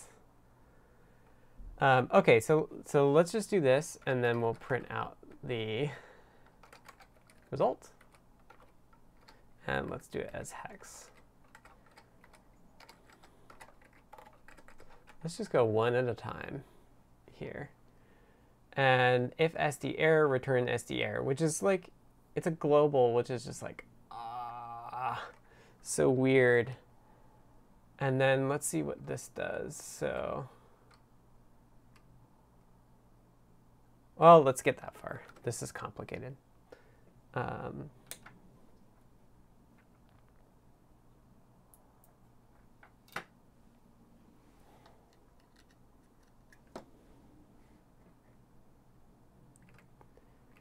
the Raspberry Pi actually has two SDIO peripherals uh, in the new one. I think in the in the Raspberry Pi 4 only, or no, it's in the Pi 3 as well.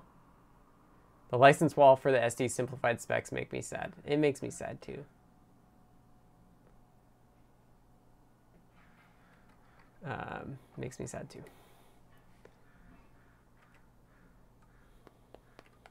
and they make you scroll down to download it, like that means that you read it. Sync.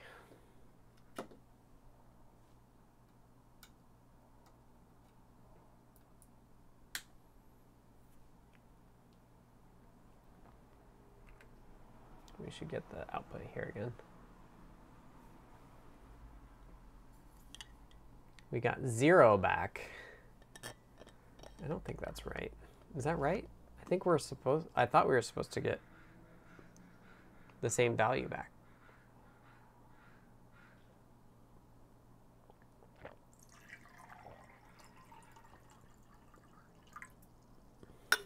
I think I'm supposed to get the same value back.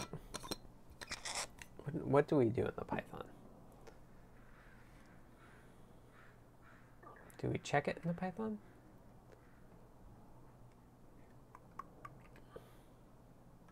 Because I know the Python code works for a number of cards. So it says command 8, this thing, data block false, RB7 equals R. What is R? R1 idle state or illegal command. So let's see what command does.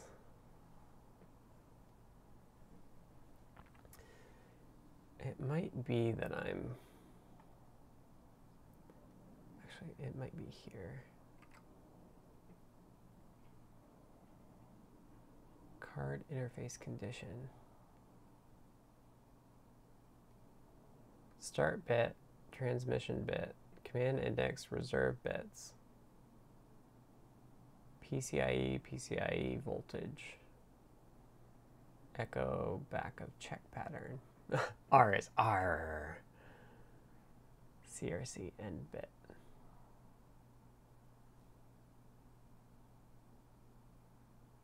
The card that accepted the supplied voltage returns the R7 response. Not supported, not accepted. I feel like we should get the one.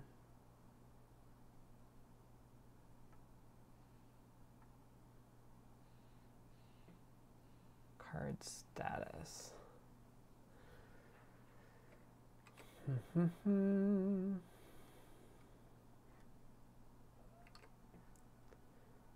how do we get a response back. So command does, we create the buffer. If we're given an argument which we give, we pack it in, this is a byte array, so that's okay.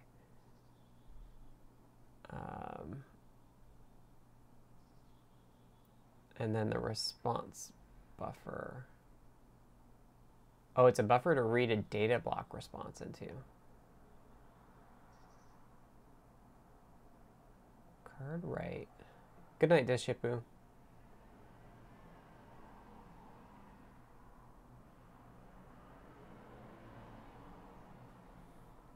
Hmm.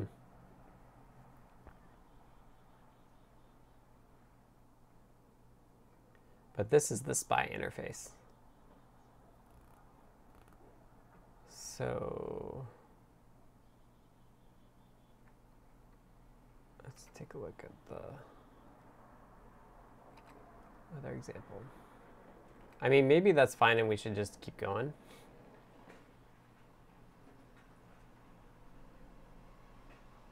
Let's see, this does send command, send if condition. And then what does it do special for that? Oh, that's what I was, that's what I'm missing.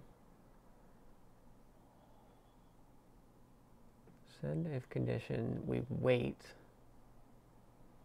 Which I don't know why it waits. If condition, if if the argument, if the response matches the argument, then everything's okay. But I think what I'm missing is that the math last week, deep dive on standards. Yeah. Reading standards docs is so much fun. At least they're documented, right? I can I can complain all I want, but I'd rather have large confusing docs than no docs at all. Okay, so I think what we need to do is is what I'm missing is that if we look at the commands in this example, the commands are actually a full 32 bits worth. Um, but if we pull up, I have it here. So this is the command register, the command tm register. And the command index, uh, so there's 64 commands for SD cards. And so they're, um, what, five bits? Is that five bits? Six bits? Six bits. Um, so they're they're actually in like these upper bits, which is the command index, and then there's command types. Um, and if we look, I've been experimenting with the SD card module in CircuitPython, but it stops the code if there's no card in the reader. Hmm, is it the CircuitPython code?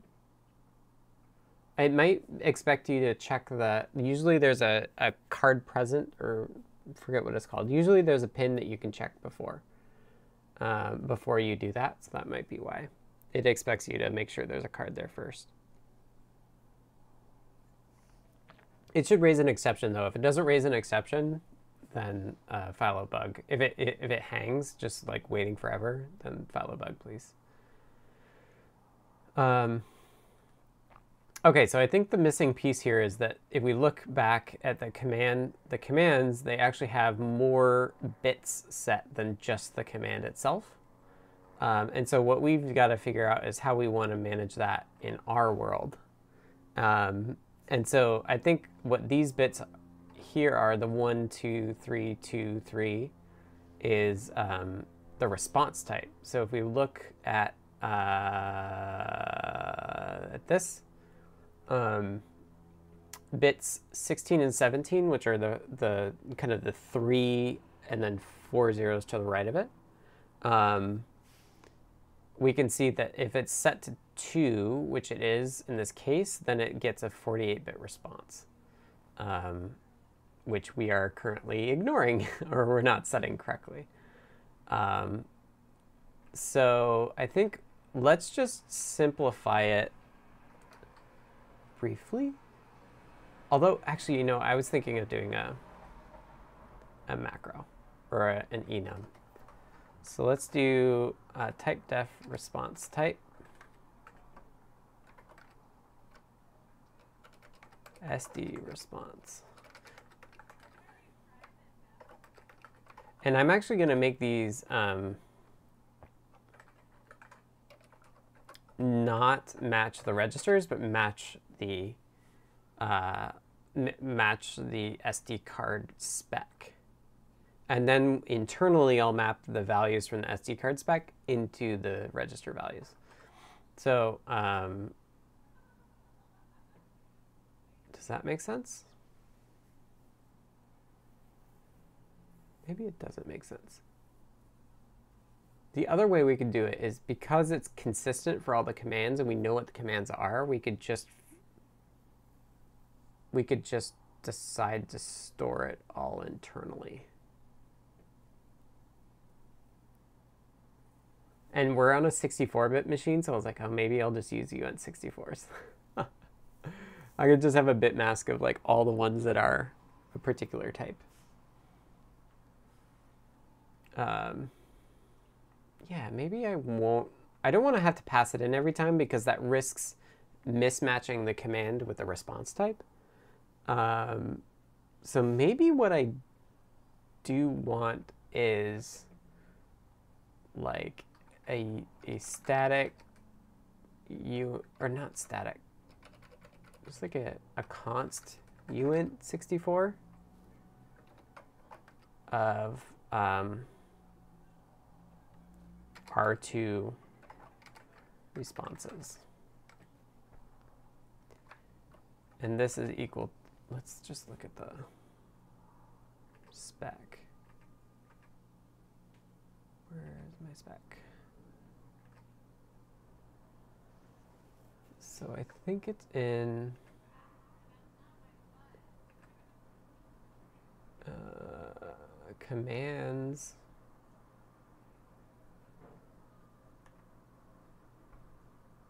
SPI mode, I don't want SPI mode. Card registers, I went past it.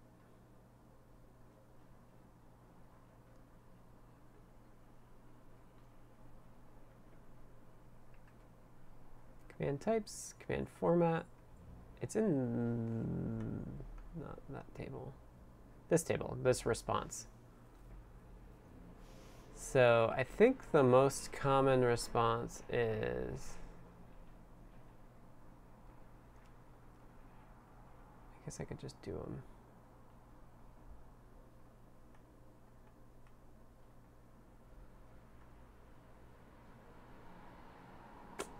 I don't know how I want to do this. Do I want to just do it as a bit mask? I guess let's see how it looks. So R2 responses, and this is a bad, bad example. Maybe I should do the R7. I wonder if there's any more than that single one. I don't think there are. So maybe it's okay to just special case it. Ugh. I'm like so dependent on in response to command 8. So let's just hard code command 8. We'll, we'll deal with this later. We can say um, in send command, command ord with response type. And we're going to say if command equals mmc, oh no, it's sd, sd send if condition. Then we're going to say response type equals zero. Did I enumerate it? I think I might have. Uh, which would be the control status response type.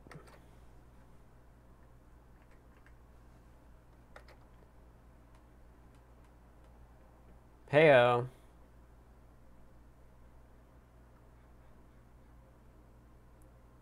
We have an enum for it.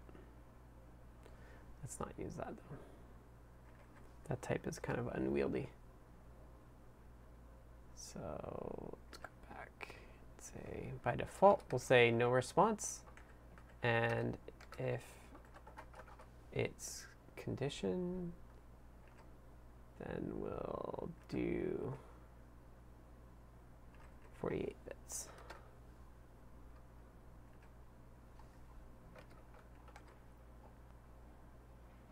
And this response type needs to be shifted. And the command actually needs to be shifted too.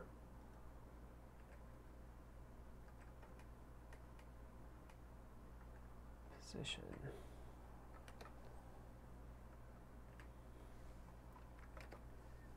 And here we should be able to see also the command type.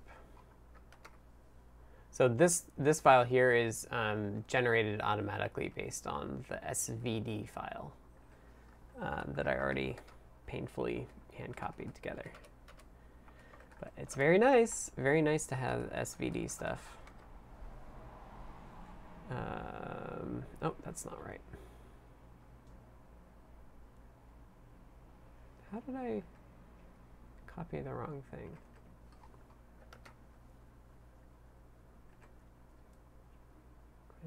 Position. That. Okay. So we're just trying to get a non-zero value back.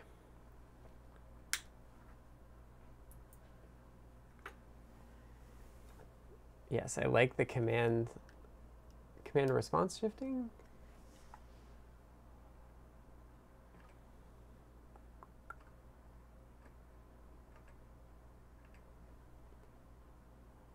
Hello from Greece. Hello, hello, Creus Digital Studio. Thanks for dropping by. I've got my. Should I put my for the last 15 minutes? Should I put everything back on? We'll see. I'm gonna go for a walk after that. After I'm done. There, I don't have to get any work done if I'm just wearing my full costume, right?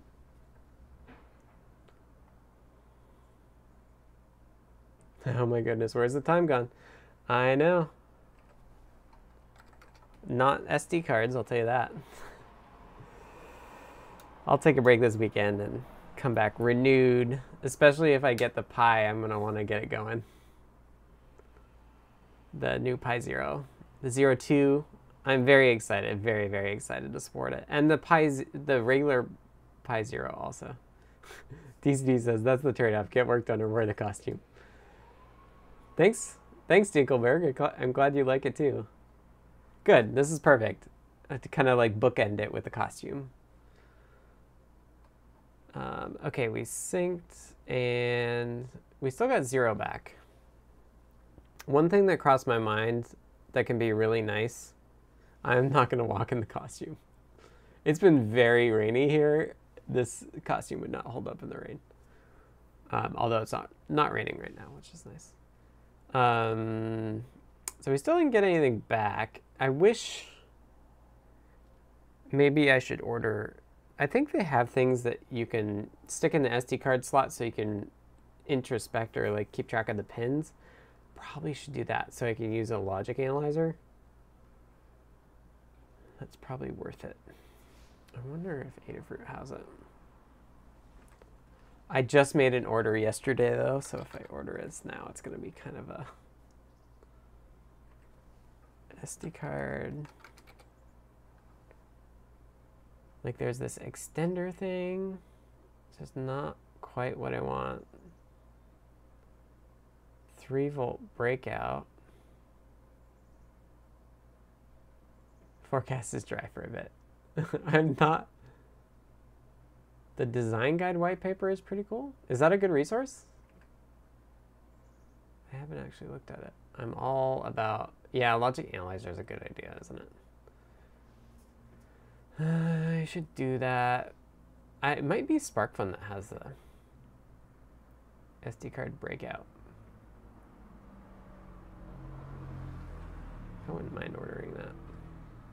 I could I wonder if they have any Pi Zero 2s still. Uh, yeah, see, the problem is I, I've seen these um, card breakout. Here we go. Nope. That's not what I want either. What is it?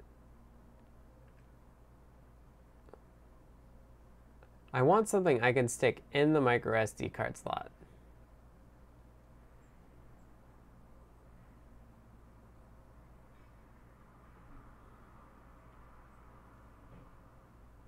Does it, I, I feel like I've seen these before. Do they not exist?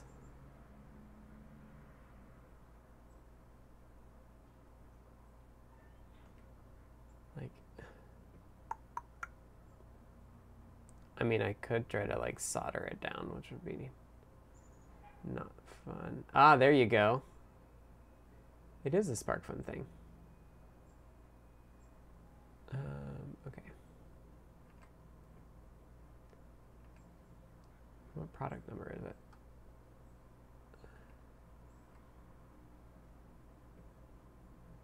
Chris says, it would be great if we could order a Pi Zero 2W. Well, since you're in Greece, there's probably somebody closer than Adafruit. A Adafruit put some in stock earlier today, or early or yesterday, so I ordered one yesterday and it's coming. Micro SD sniffer. That's what I that's what I want. Let's see. Doesn't have great reviews. View what the SPI traffic is doing. Oh, but it does have that 0, 1, 2.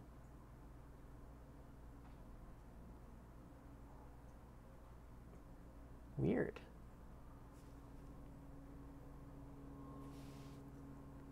Does Blinka eat mice? Blinka's friends with mice. Why has it only got three data pins broken out? That's very strange. Is that why it's not rated?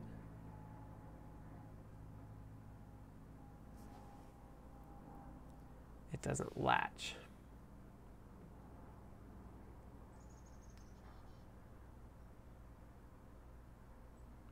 I have a header.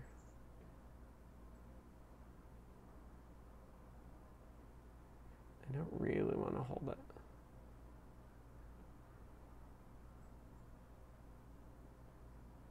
Does it look like it should latch? Have a good one, Minnesota Mentat. It does kind of look like it should latch, but it's maybe not. Ah, Timon saying the Piunora's SD card connector is quite easy to solder to. Yeah, we could do that. Is it easier than this one? I have to dig out my Piunora. I know what box it's in, but I don't have it on my desk. Neradoc got a 02 from Pimoroni. Nice. It's hard to find all Adafruit products in Turkey. We often end up ordering clones for many electronic stuff from AliExpress. That's a bummer. Are you able to order from DigiKey? DigiKey does pretty good international shipping, I think. Um, definitely not easier than a full breakout. The missing DAT3 is weird. I agree. I'm not sure. I don't think I'll order this. I think I'll find my Piunora and see if I can't solder it down. It, if it's a thin PCB, it probably frays a little at the edges. Yeah. Mouser is okay, but one time they canceled an order citing Adafruit didn't submit docs for some export regulations, and my order had a Wi-Fi enabled chip. Hmm. I think the Adafruit is able to do all the export stuff, but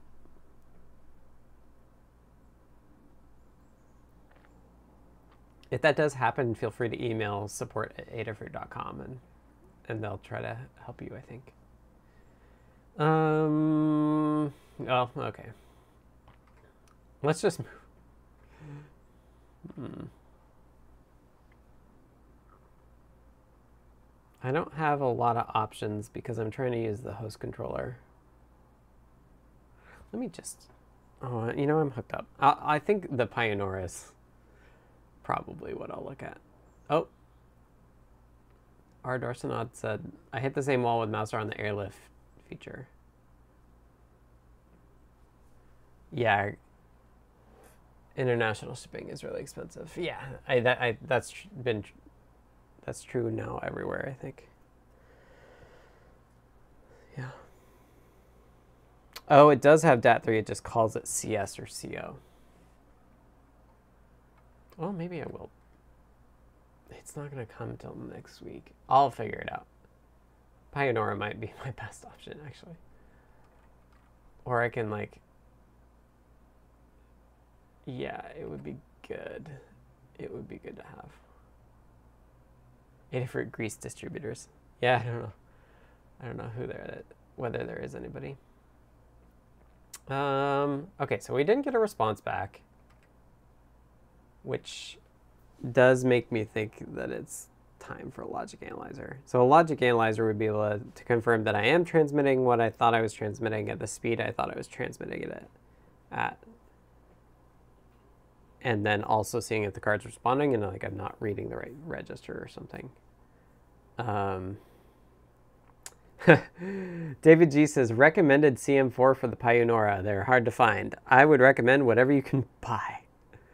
Um, at least for CircuitPython, it's not really going to matter. What what are the options? I've just like my Kynar wire, Janard wire. I have I have some 30 gauge wire that I could use. Um, JP says, trying to compile this the CircuitPython locally on Windows WSL compiles fine for the QT Py RP2040, but I get a weird error for my board. Um, if you ever have MPQ string problems, clean, do a make clean, and then try it again. The thing that generates the QSTR stuff is not always smart enough to rerun. And so if it doesn't rerun, then it will you'll have errors like that. So just clean. If, if you ever get a build problem that you don't know how to fix, just clean and try it again first. Um, it might actually work. Uh, da, da, da, but yeah, let's look I for CM4s. like Circuit is going to be great for any of them. Just download. Oh, I didn't look at the design guide, did I? Does this design guide have? Host implementation guidelines. Software drivers. Are they going to be like, here's our software drivers? See, for standards, that would make so much sense. Start the SD clock and initialize up to command 8, which is what we're trying to do. And then we're trying to read the response.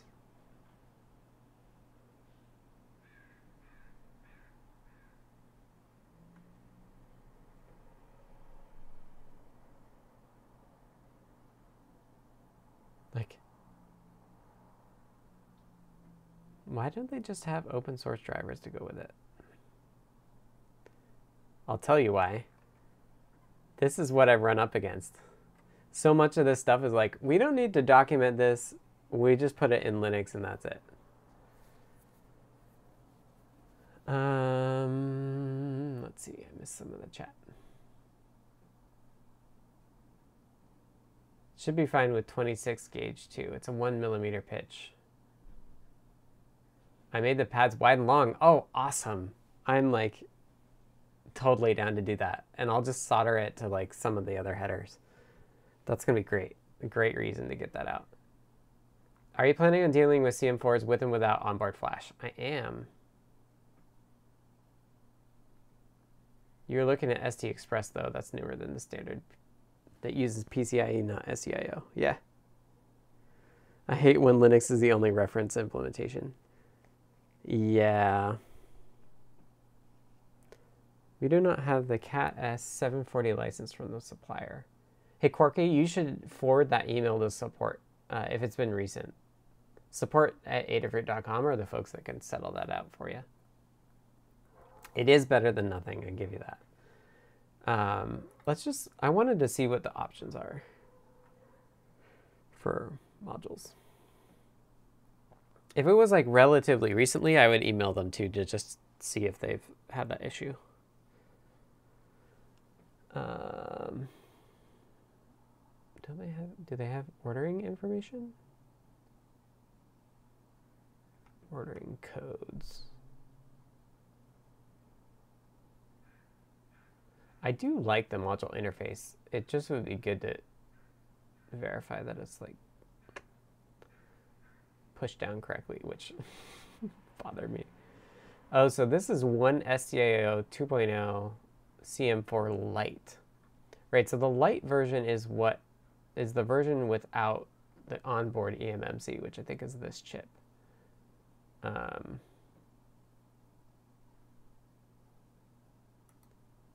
here we go. This is what I want. Ordering codes. Wireless. Yes, no. So I'll support I, I, I will equally not support wireless, at least at the start. RAM 1, 2, 4, or 8. Oh, 8 gigs, that's ridiculous. The Lite uses a 4-bit interface, the eMMC uses 8-bit, same peripheral. Um, actually has the wireless 4 gig, 32 gig CM4 in stock. Nice. And then eMMC. I don't think any of the ones that I have have eMMC. So I'm going to have to take a look at that. I would like to support it because it's like all in one then.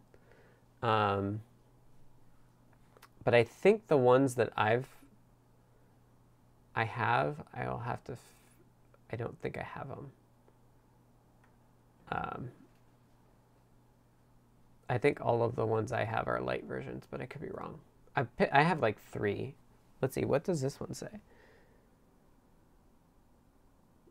CM4 Lite R1, R4. So this one's definitely a light one. It looks like it has the Wi-Fi. But it doesn't have this order code, at least on the top, which is unfortunate. Um, anyway, so yeah, I intend on I intend on supporting all of the CM4s, and like they're all gonna be like I'll say it now and be like a gig of RAM is perfectly fine for CircuitPython, and like the Pi Zero 2W will only have half a gig.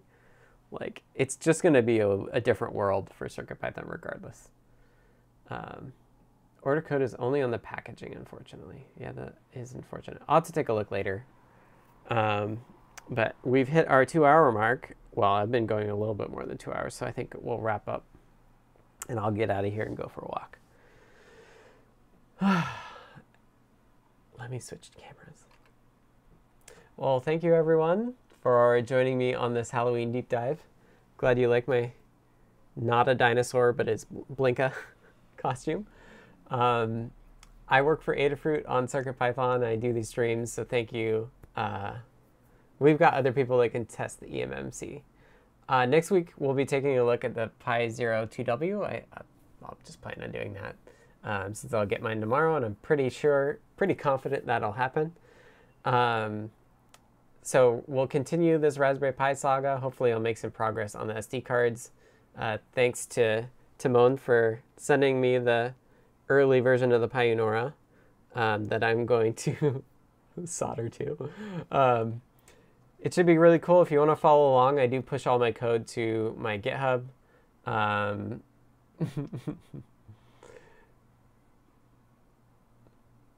oh, I know that. I, Umud says, my girlfriend's on vacation for a week. That means a full week spent on my CircuitPython projects. I know how that goes.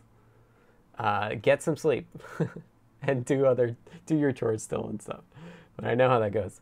Um, yeah, so this has been a deep dive. We're here every week, or nearly every week, on Fridays at 2 p.m. Pacific. Um, thank you all for joining in. Thanks for having the fun with me on this not Bar- not not a Barney costume costume.